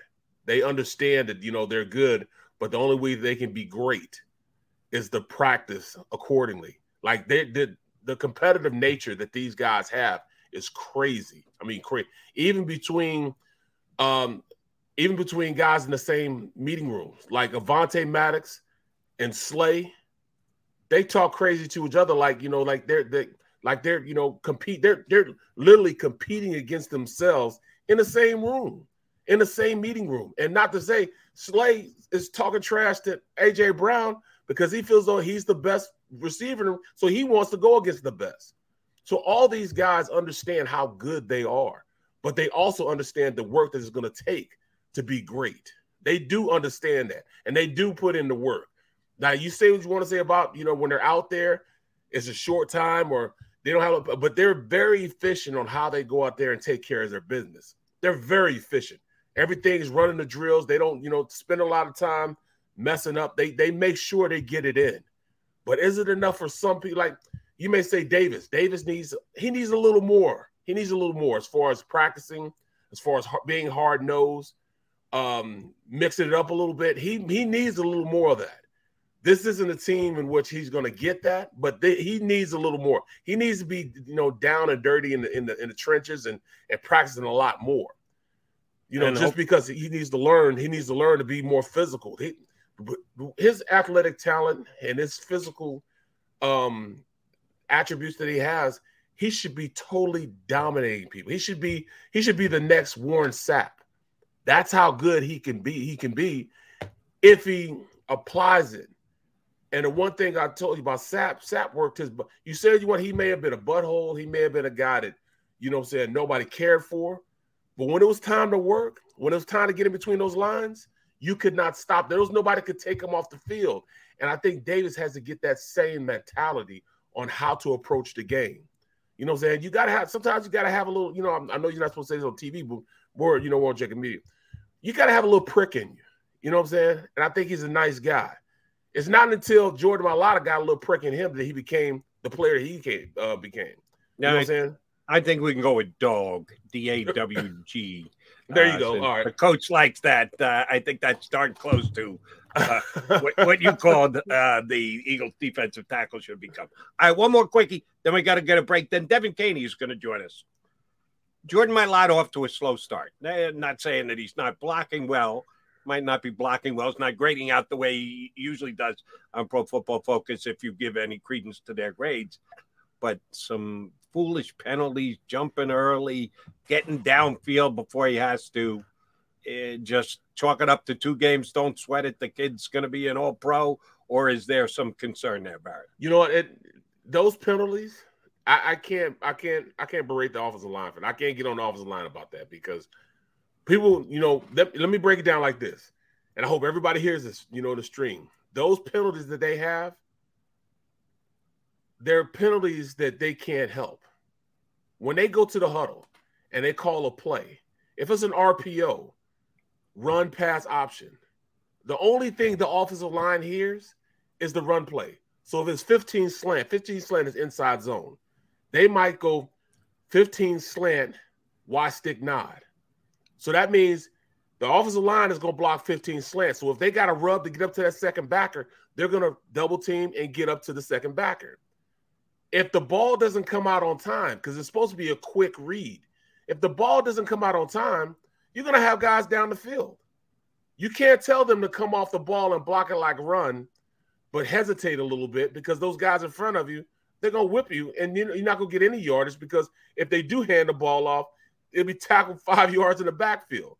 These guys are too good to be playing around. Either you call it a run play and run the run, or you call it a pass play and, and, and block the pass. But if you get in that that that little hairy area of of all right, if the ball does not come out as soon as like it should be a read, block, read, and get the ball out. It should be no more than than than a second and a half, two seconds before the ball should be coming out the quarterback's hands. Right. Any other time, they're get, they're going to be down the field. They're going to be down the field. Not surprisingly, Barrett Brooks, defending offensive lineman. I guess uh, to tell the truth, man. They they can do no wrong uh, as far as Barrett is concerned. All right, uh, we're gonna take a quick time out here on Birds 365. We did get Grant Paulsen up for a short segment because he was late. Uh, Devan Kaney hasn't jumped into our green yet room yet, but she's supposed to join us here. First time ever on Birds 365, but you know you can catch her on the Eagles post game show um, each and every single week from Oceans here on uh, the Jakib Media YouTube channel. Hoping to get Devan. If not, I'll continue to listen to Barrett sing the praises and forgive everything that the Eagles offensive line has done wrong in the first couple of weeks. I'm on uh, my brother's keeper. Yeah, you are. uh, Jody McDonald with Barrett Brooks here on Birds 365.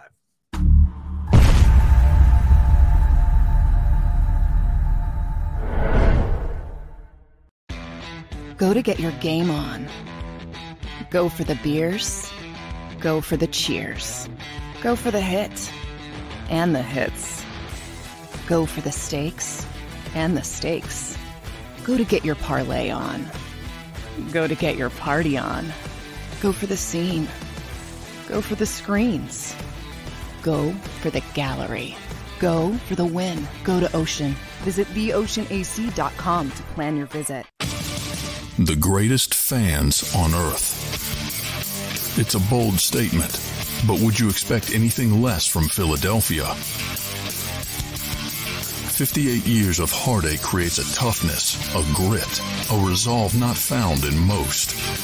Sure, our prayers were answered, but now that we've had a taste, we're looking for more. Pond Lehocky, official partner of the Philadelphia Eagles.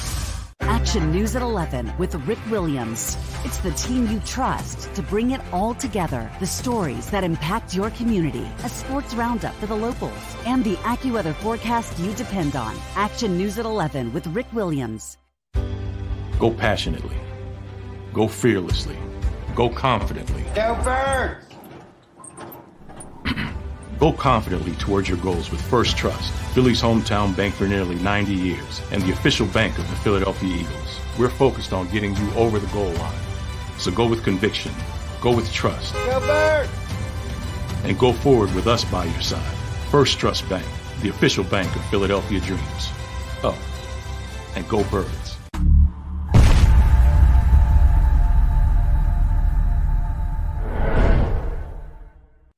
Welcome to Pond Lehocky. We've helped over 100,000 injured and disabled workers obtain benefits, as well as some of the biggest settlements in the state. If you've been injured at work, give Pond Lehocky a call.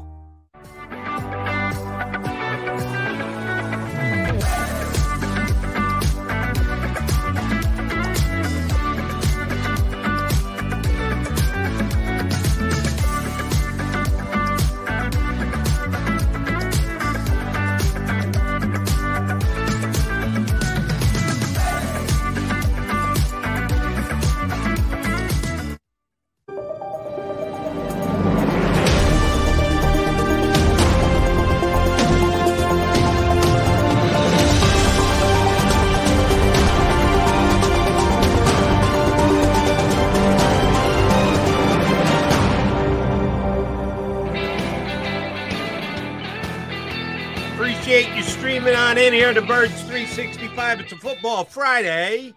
Johnny Mack was here for hour number one, but he had to run over to the NovaCare complex. Nick Sirianni will be dispersing whatever information he feels he can without losing the competitive advantage he needs against the Washington Commanders. Yeah, you, you, called in. You called in the righty. You called in the righty. So here I am. You called a in the big righty. righty coming out of the pen, looking like Alvarado out there on the hill last night, getting the job done for the Phillies. Barrett Brooks getting the job done for us. All right. Um, this week against the Commanders, Eagles come in as a six and a half point favorite. It's a divisional game. It's a quote unquote rivalry game. You were a bird for a good couple of years just as a guy getting ready for one of when you played 16, now 17 games, is it different when you're playing either the used to be the Skins when you played them, now the Commanders, or the Giants or the Cowboys?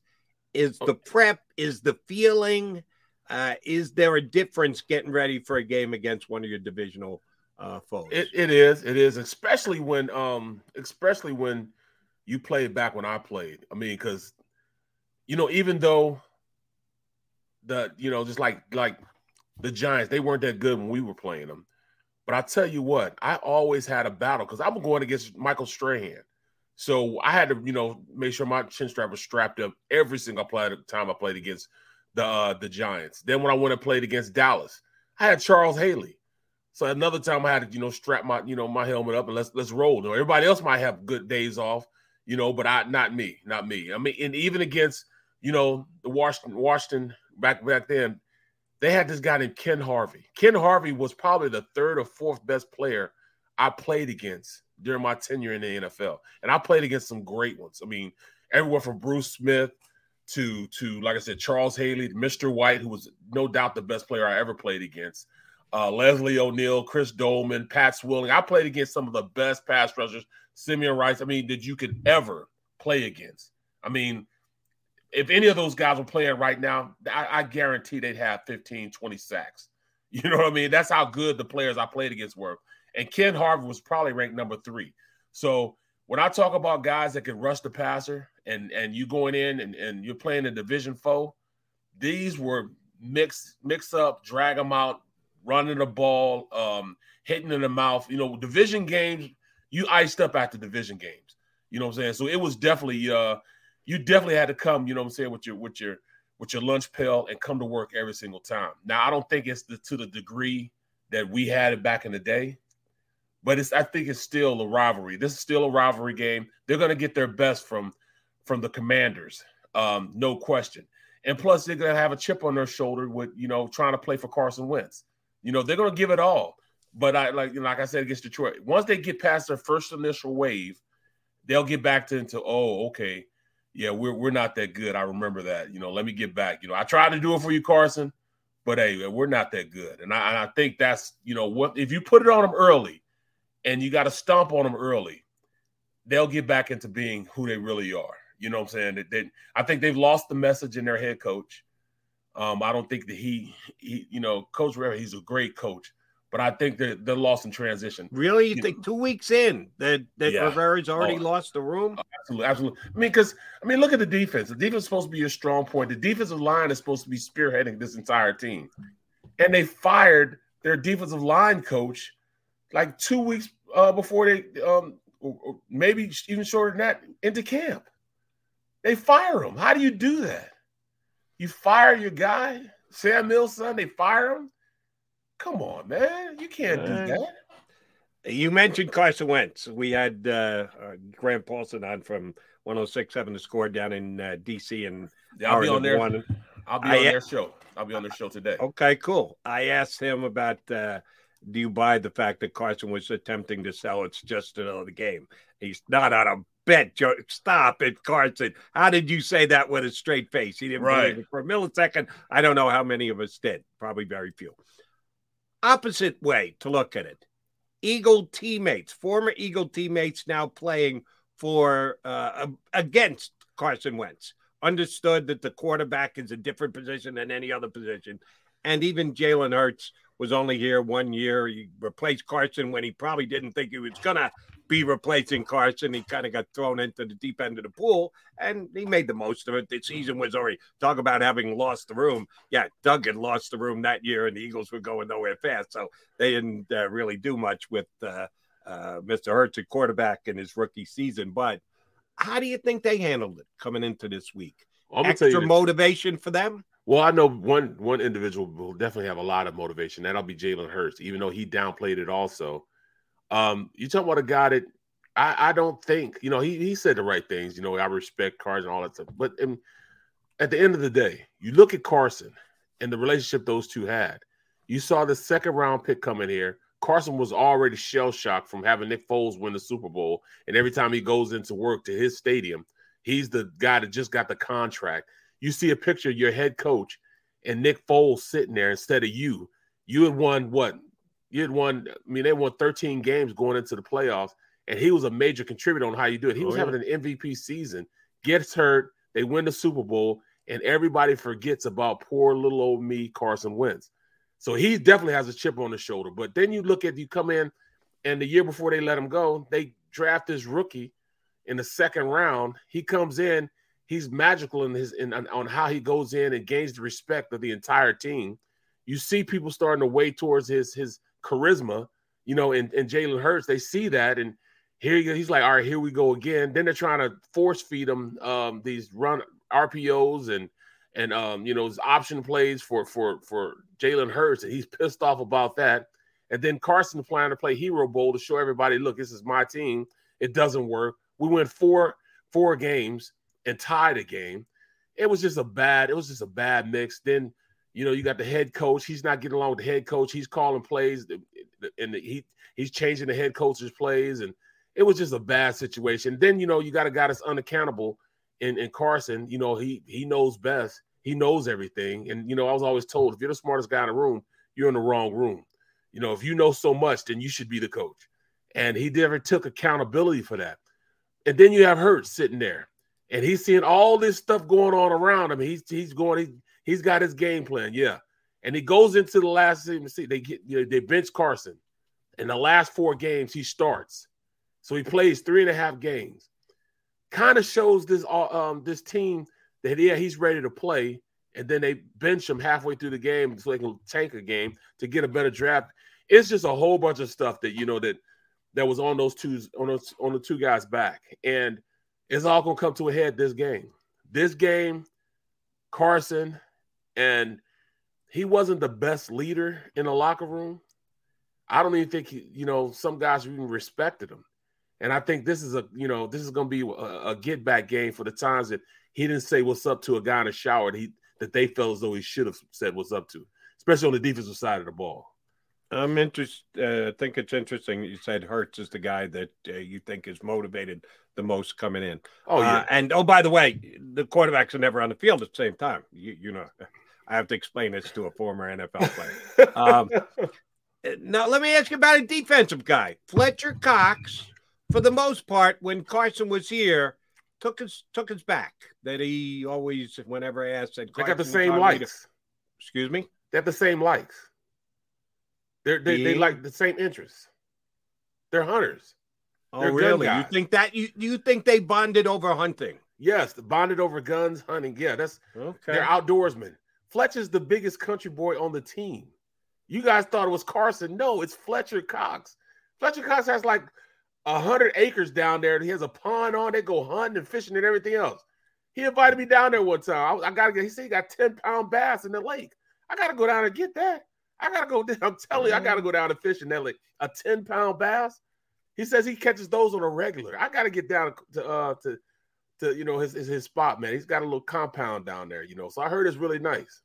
So when when we used to hear stories of uh Carson inviting his offensive lineman out to the woods with him for whatever outdoor games they played. Right. You think Fletcher was on those too? Oh yeah, yeah, yeah. Oh. He and Fletcher got along because you know and and I'm not gonna say that I'm not gonna say that that um that Carson was a bad dude. Carson was a great dude if you were like-minded with him.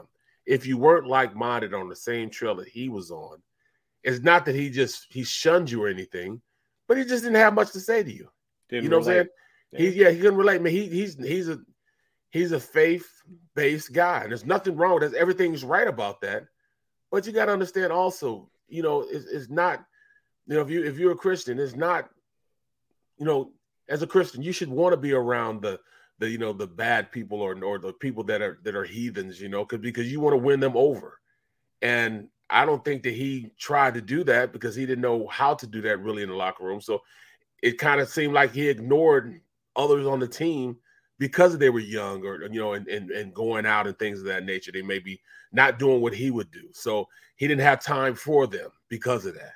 So you know what I'm saying? Are, I wouldn't have got along with Carson if I were a player because in my 20s, I would probably fall into the ah, heathen, yeah, the heathen category. Exactly. So, uh, exactly. So he had no time for own, that.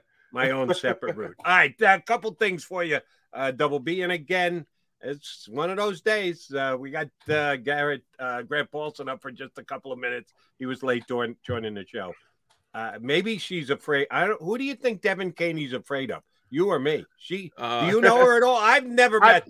I, have never I've, met her. I've been in the presence one time. I did a show with her. She's very, very, very nice person. Very nice. Okay. Very, very knowledgeable. And she um, does a um, good job on here. She does a great job here absolutely. on our post game show. And I've caught her on WIP. Uh, she's very good. You got to be good to work. Can you imagine working with that cast on their post game? Can you? I mean, can you? D Gun, number one, we battle every day as it is. We battle every day. but then you have Seth, my former post game um, host with me at NBC. You got those two together. Then Mike Missanelli, you know, one of the big villains slash great guys that were in radio for the past couple years. I mean, that's and then she's there to just take it all in and still is able to shoot in and give her points also. You know, you got to be a strong nature person, a strong um, minded person. You got a strong nature to be in with the, that's a lot of that's a lot of egos in one place. Some and huge egos and, and, she does, but oh, it's not too hard to be a baby face when you're right. talking about those three other guys. So uh, there, there, are ways that she can get her right uh, point across and, and come off uh, looking good, which she always does, and she has so far, but uh, just not today. You're with us. Um, so let me let me ask you this: two things about deals, and again. For the Eagle fans out there who want us only to point to the positives and the upsides and the fact that they are for two weeks one of the best teams in the National Football League. If you point out some of the potential pitfalls, you'll only be better prepared for them down the road. Did I sell that well enough? I tried. there you um, go. all right. A uh, couple of games in, the opposition's tight ends have been okay. Hockenson got a bunch of catches weeks one. No big plays, kept them in front, but he got four catches. This past week, Irv Smith had a couple of catches. Oh, by the way, had one big drop that if he had caught that one at that stage of the game, yes. it actually could have been a different type of game. Absolutely. Now, I gave Chauncey Gardner Johnson credit for that. He was late getting there, he didn't touch the ball, but I thought him getting his hand up kind of got Irv Smith's face. Yep. And I think that helped create the drop. So I give Gardner credit for that, but you shouldn't even have to do that. Chauncey. You, you should be there. You're supposed to get your hand on that ball, not be there late and have him behind you, and he could have just walked into the end zone. Um, they've had some issues with the tight end. Will that be a question this week? Logan Thomas, the uh, Commanders tight ends, a very good pass catching tight yes. end. I'd when healthy, top, he's one of the better tight ends in yeah, the league. Top six, top seven, top eight in the right. league. Is yep. that a concern? Who do you think is going to do the coverage on their tight end? well, it's going to be, you know, C.J. Johnson. Um, uh, CJ uh, Gardner Johnson. He's he's a guy that he, baptism by fire. You know, they bring him in to play safety. He's been a slot corner for the majority of his career. He's played safety before, but it's not been in his system. Um, that's kind of why I was like, well, you know, if you bring this guy in, why don't you just put him back at slot? Because I think he's a more aggressive slot um, than than um, Avonte Maddox. Not to say he's better, but he's more aggressive.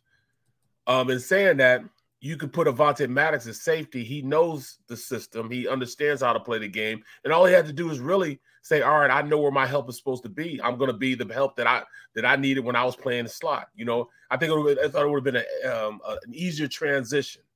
You know, man. But they want they want Chauncey, um, well, CJ at, a, at, at the safety position. So I mean, I I get it, I get it, and he will be a pretty good safety, a pretty reliable safety once he learns his fit in the defense. He doesn't necessarily know his fits yet. He doesn't know his run fits yet. He doesn't know where he's supposed to fit at as far as tackling, making plays, who's the widest guy. All that stuff is learned. He's going to learn as he goes along. And he's getting better. He played a hell of a lot better than he played against Detroit, against Minnesota. He did a lot better. And I say he's going to do the same thing this next game. He's going to fit in the progression. At safety, you got to be the last line of defense, the deepest guy on the field. And when you're an aggressive type of player like he is, you might get caught sometimes peeking. So he'll learn, you know, the little idiosyncrasies that comes with playing safety. He'll be fine. I just understand this. You got to be willing to take bumps and bruises and asking for a guy to come out and, and, and play in a position he hasn't played along, he hadn't played his entire career to be great at that position. You're going to take some bumps and bruises. And I, and I think that he's a good enough athlete that he can um he can replace you know if he does get if he does get out of position he'll get back and you know get where he's supposed to go, and hopefully it doesn't hurt him. But I like him going down and covering Logan Thomas. You put him man to man against him, I got my money with Gardner Johnson all okay, good. day glad, long. Glad to hear that, and all day long. Well, where I'll agree with you, and I think Eagle fans should take uh, heart in this. Oh, he's going to get better every single week. Mm-hmm. I think he's one of those guys that it's never going to be a question of effort or confidence. Nope, exactly, exactly. It just needs to be a repetition. Now, yep, I'm back again to uh, Eagles practice less than uh, my fourth grade uh, basketball team did. um, but uh, eh, they're going to play 17 games, and with each and every single game, I expect Johnson to get better, and I think it will only be better. And, and this will be a nice little test for him this week because Logan Thomas is one of the better tight ends. All right, here's my other slight concern. Well, actually, in addition to the fact that they can't return a kick at all. Uh, and John and I did enough of that and now we're number one. I won't drag you in. Oh, I need. I know. I want to get dragged into that. That's a oh, major. Do you? That's all a right, major then, then how how much have they underestimated the importance of this? They're 2 0. They're a top five ranked power team. They laugh when guys like you and I go, uh, yeah, you know, your kicking game, return game stinks. They go, Do you see the standings? Do you see the power rank? We're one of the best teams. Shut up with the ability to run. No, we're not. We're not. Right, we're, we're not flipping the field. We're not flipping the field. It used to be that our special teams was a major, major weapon. You know, remember we had, you know, Donnie Longball. You know, it's not just a return game, it's special teams, period. I mean, Jake Elliott is a great, he's a, he's a pro bowler. We're not worried about Jake Elliott. He's fine. Although we had a, a, a, um, a field goal blocked this last game. You can't you can't continue. Well, not that. Jake. That's not Jake's exactly fault. exactly. So you can't you know, but that's that's something that we got to work with. Our special teams are just stinking out loud right now. It's just so happened the two teams we played against were just better than they are, better athletes than they are. Supers, I mean, Super the, the punter, his game saving tackle, because it could have been a lot worse. It could have been a lot closer. With that, that gives him a little. I mean, what if he returned it? If they return that, it puts the game, you know, in the fourth quarter a lot closer, and then you know oh, yeah. they might be playing a lot better as opposed to what they played in the um the fourth quarter when they you know down wherever whatever they were. That was crucial. That was a crucial point in the game when that happened. I mean, I could have flipped the tide very easily. That was a game saving tackle, and then they end up you know with a, with a turnover. You know that drive, but still though, you know you can't you can't do that. You know, and and I remember Coach Fipps. Coach Fipps, you know, the last special team coach that was here, who's now in Detroit now, he actually was a weapon for the team. The special teams was a weapon. We would flip the field all the time and, and put their, their offense backed up all the time. We haven't been doing that lately. That's something that we even we're not even paying attention to, but that's crucial. That is crucial. And our return game is null and void. We're not we're not giving our offense a chance. You know, we're we're fielding balls at the five yard line, seven yard line. That means we got to drive it, you know, 90 yards down the field, 80 yards down the field every single time we get it. So, I mean, it could be a decided advantage if we had somebody to return, even on kickoffs. Kickoffs, I don't even, I mean, I, I hope the ball bounces into the end zone every single time. I don't know what we got going on. Quez Watkins just is not that dude re- returning kicks. He's just not that guy. I don't see the explosiveness.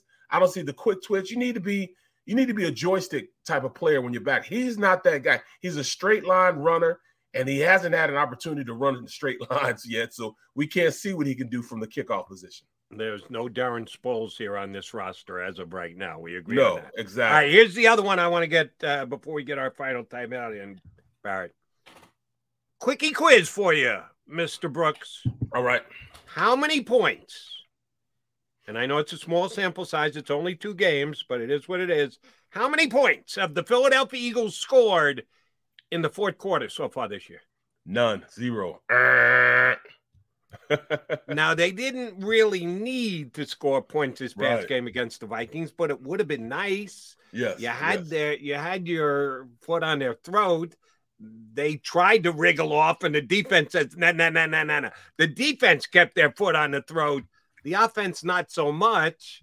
Against Detroit, you let them back into a game that you're up by 17 points going to the fourth, and all of a sudden you look up, uh oh, they're only up three. What the hell? They have not had a fourth quarter closeout yet. Is that going to be necessary this week? I don't think it'll necessarily be necessary this week. I think that Coach Steichen, I mean, it's not, it's not as though he took his foot off the gas, but his play selection became more of a um, deterrent to keeping the other opposing offense off the field. I mean, sometimes you just got to say, you know what? It's not always good to score all the time. Maybe we need to hold the ball a little longer, keep the opposing offense off the field. So we're going to call plays that are more so not shot plays, but plays that are that are that are consistently good, and we run them well, and we can keep our offense on time on the field.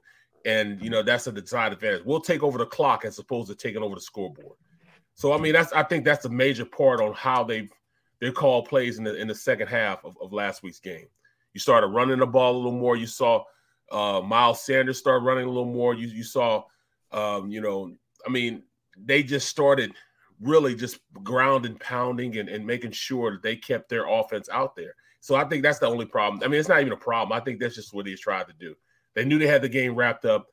Um, they knew they um, they knew the opposing offense wasn't going to score over 17 points. 17 points is is the is the is like what they call the high water mark for for uh, NFL teams as far as great defense. If you can keep a team under 17 points as a defense, you've won the game, and that's what most defensive uh, mindsets are. Don't course score 17 points. Offense scores over 17 points, you usually win the game. The statistics are crazy. How um how you know how glaring that is. Hold the team under 17 points and you'll win the game. So they they were there. They kept them at that high water mark, uh, below that high water mark, and they were good. So I mean, I, I think that was more so Steichen just understanding he needed to make sure they stayed on the field longer and keep that offense off the field. All right, then we'll come back and find out if Barrett thinks the Commanders are going to score 17 points or more or less. I'll give you my final score as well. We'll come back, put a bow on the show here on Birds 365.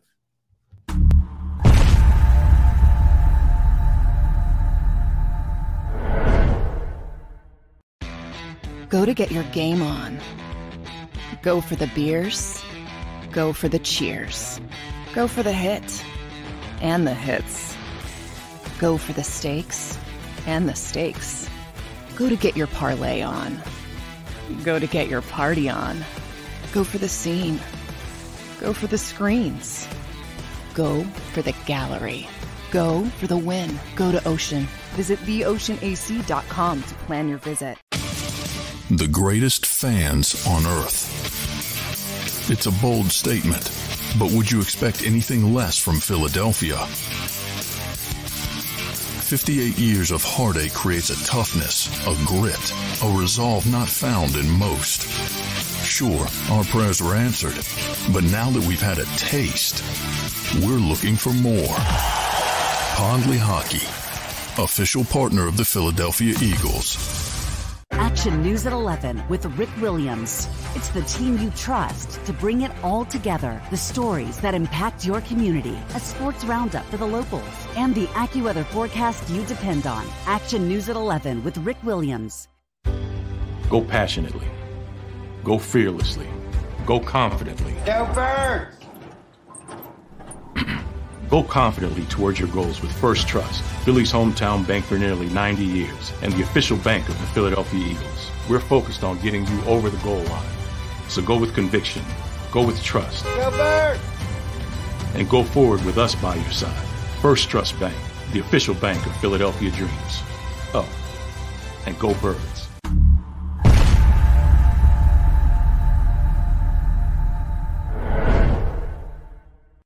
Welcome to Pond Lehocky. We've helped over 100,000 injured and disabled workers obtain benefits, as well as some of the biggest settlements in the state. If you've been injured at work, give Pond Lehocky a call.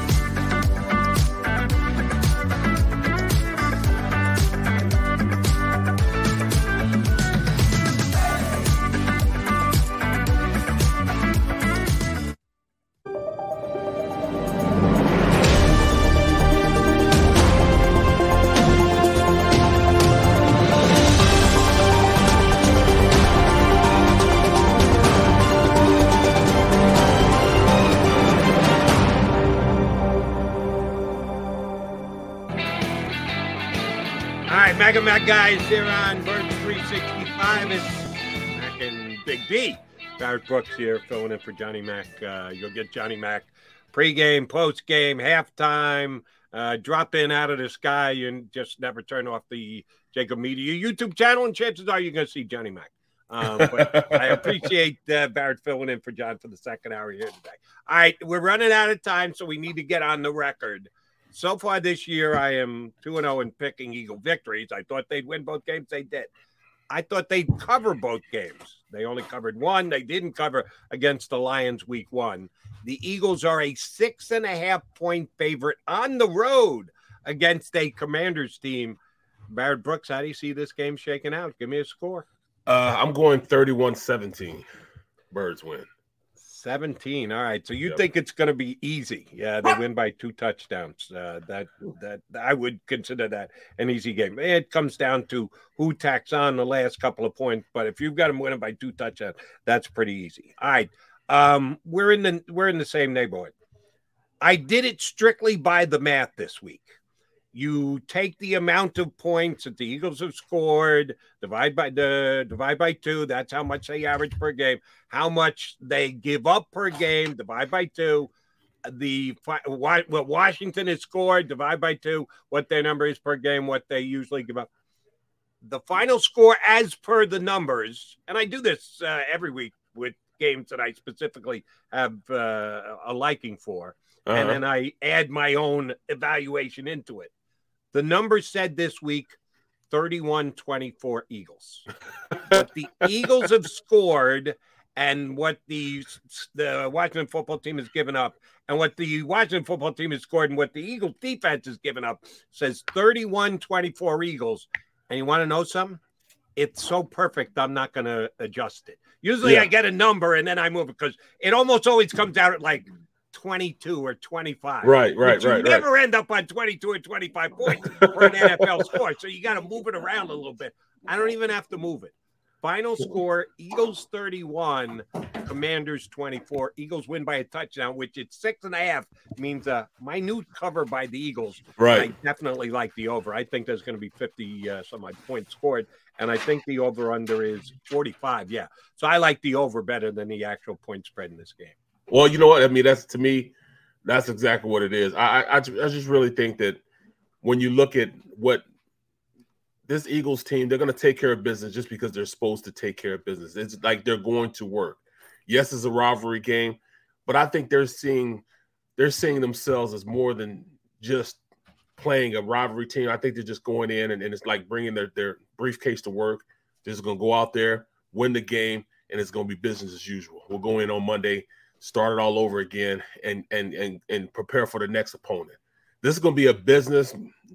This is going to be a business type of atmosphere for this Eagles team going into this game. Birds taking care of business. I like yes, it. exactly. All right. Exactly. You got a couple hours before sports take. What are you going to do with your bad self? Oh, you know the wife. Um, she just had her knee replaced yesterday. So she, yeah, she just got back from uh from therapy, man. They, I mean, as soon as she got out therapy, they had her moving her leg, walking with it. Now she's just getting back from therapy just now. So I gotta go down. I gotta, I guess, cook her some breakfast so she can take her there medicine. you go. You you and then uh, what are you making? Uh, what what is Chef Barrett best at? Well, you know, she she gonna be you know sitting down, so she doesn't want to get anything fattening. So I'll just probably make her some eggs and bacon. Okay, just protein, just protein. Egg, eggs and bacon from yep. Chef Barrett. Well, we appreciate your cooking it up with us here today. Uh, we'll certainly be catching a little bit later with Rob and D Gun on Sports Take. Uh, BB, always a pleasure, bud. We'll Thanks a lot, again. bro. Appreciate you. You know, sometimes you got to call in the righty, man. I like coming up, bro. Appreciate the shades. That is uh, Barrett Brooks. All right, that'll do it for us here on Birds 365. Our boy Rick Saratella coming up next. John and I both have the Eagles winning. He has them, what do you say? 26 20?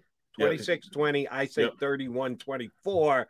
Barrett says 31 17. So we're three for three. Yep, yep.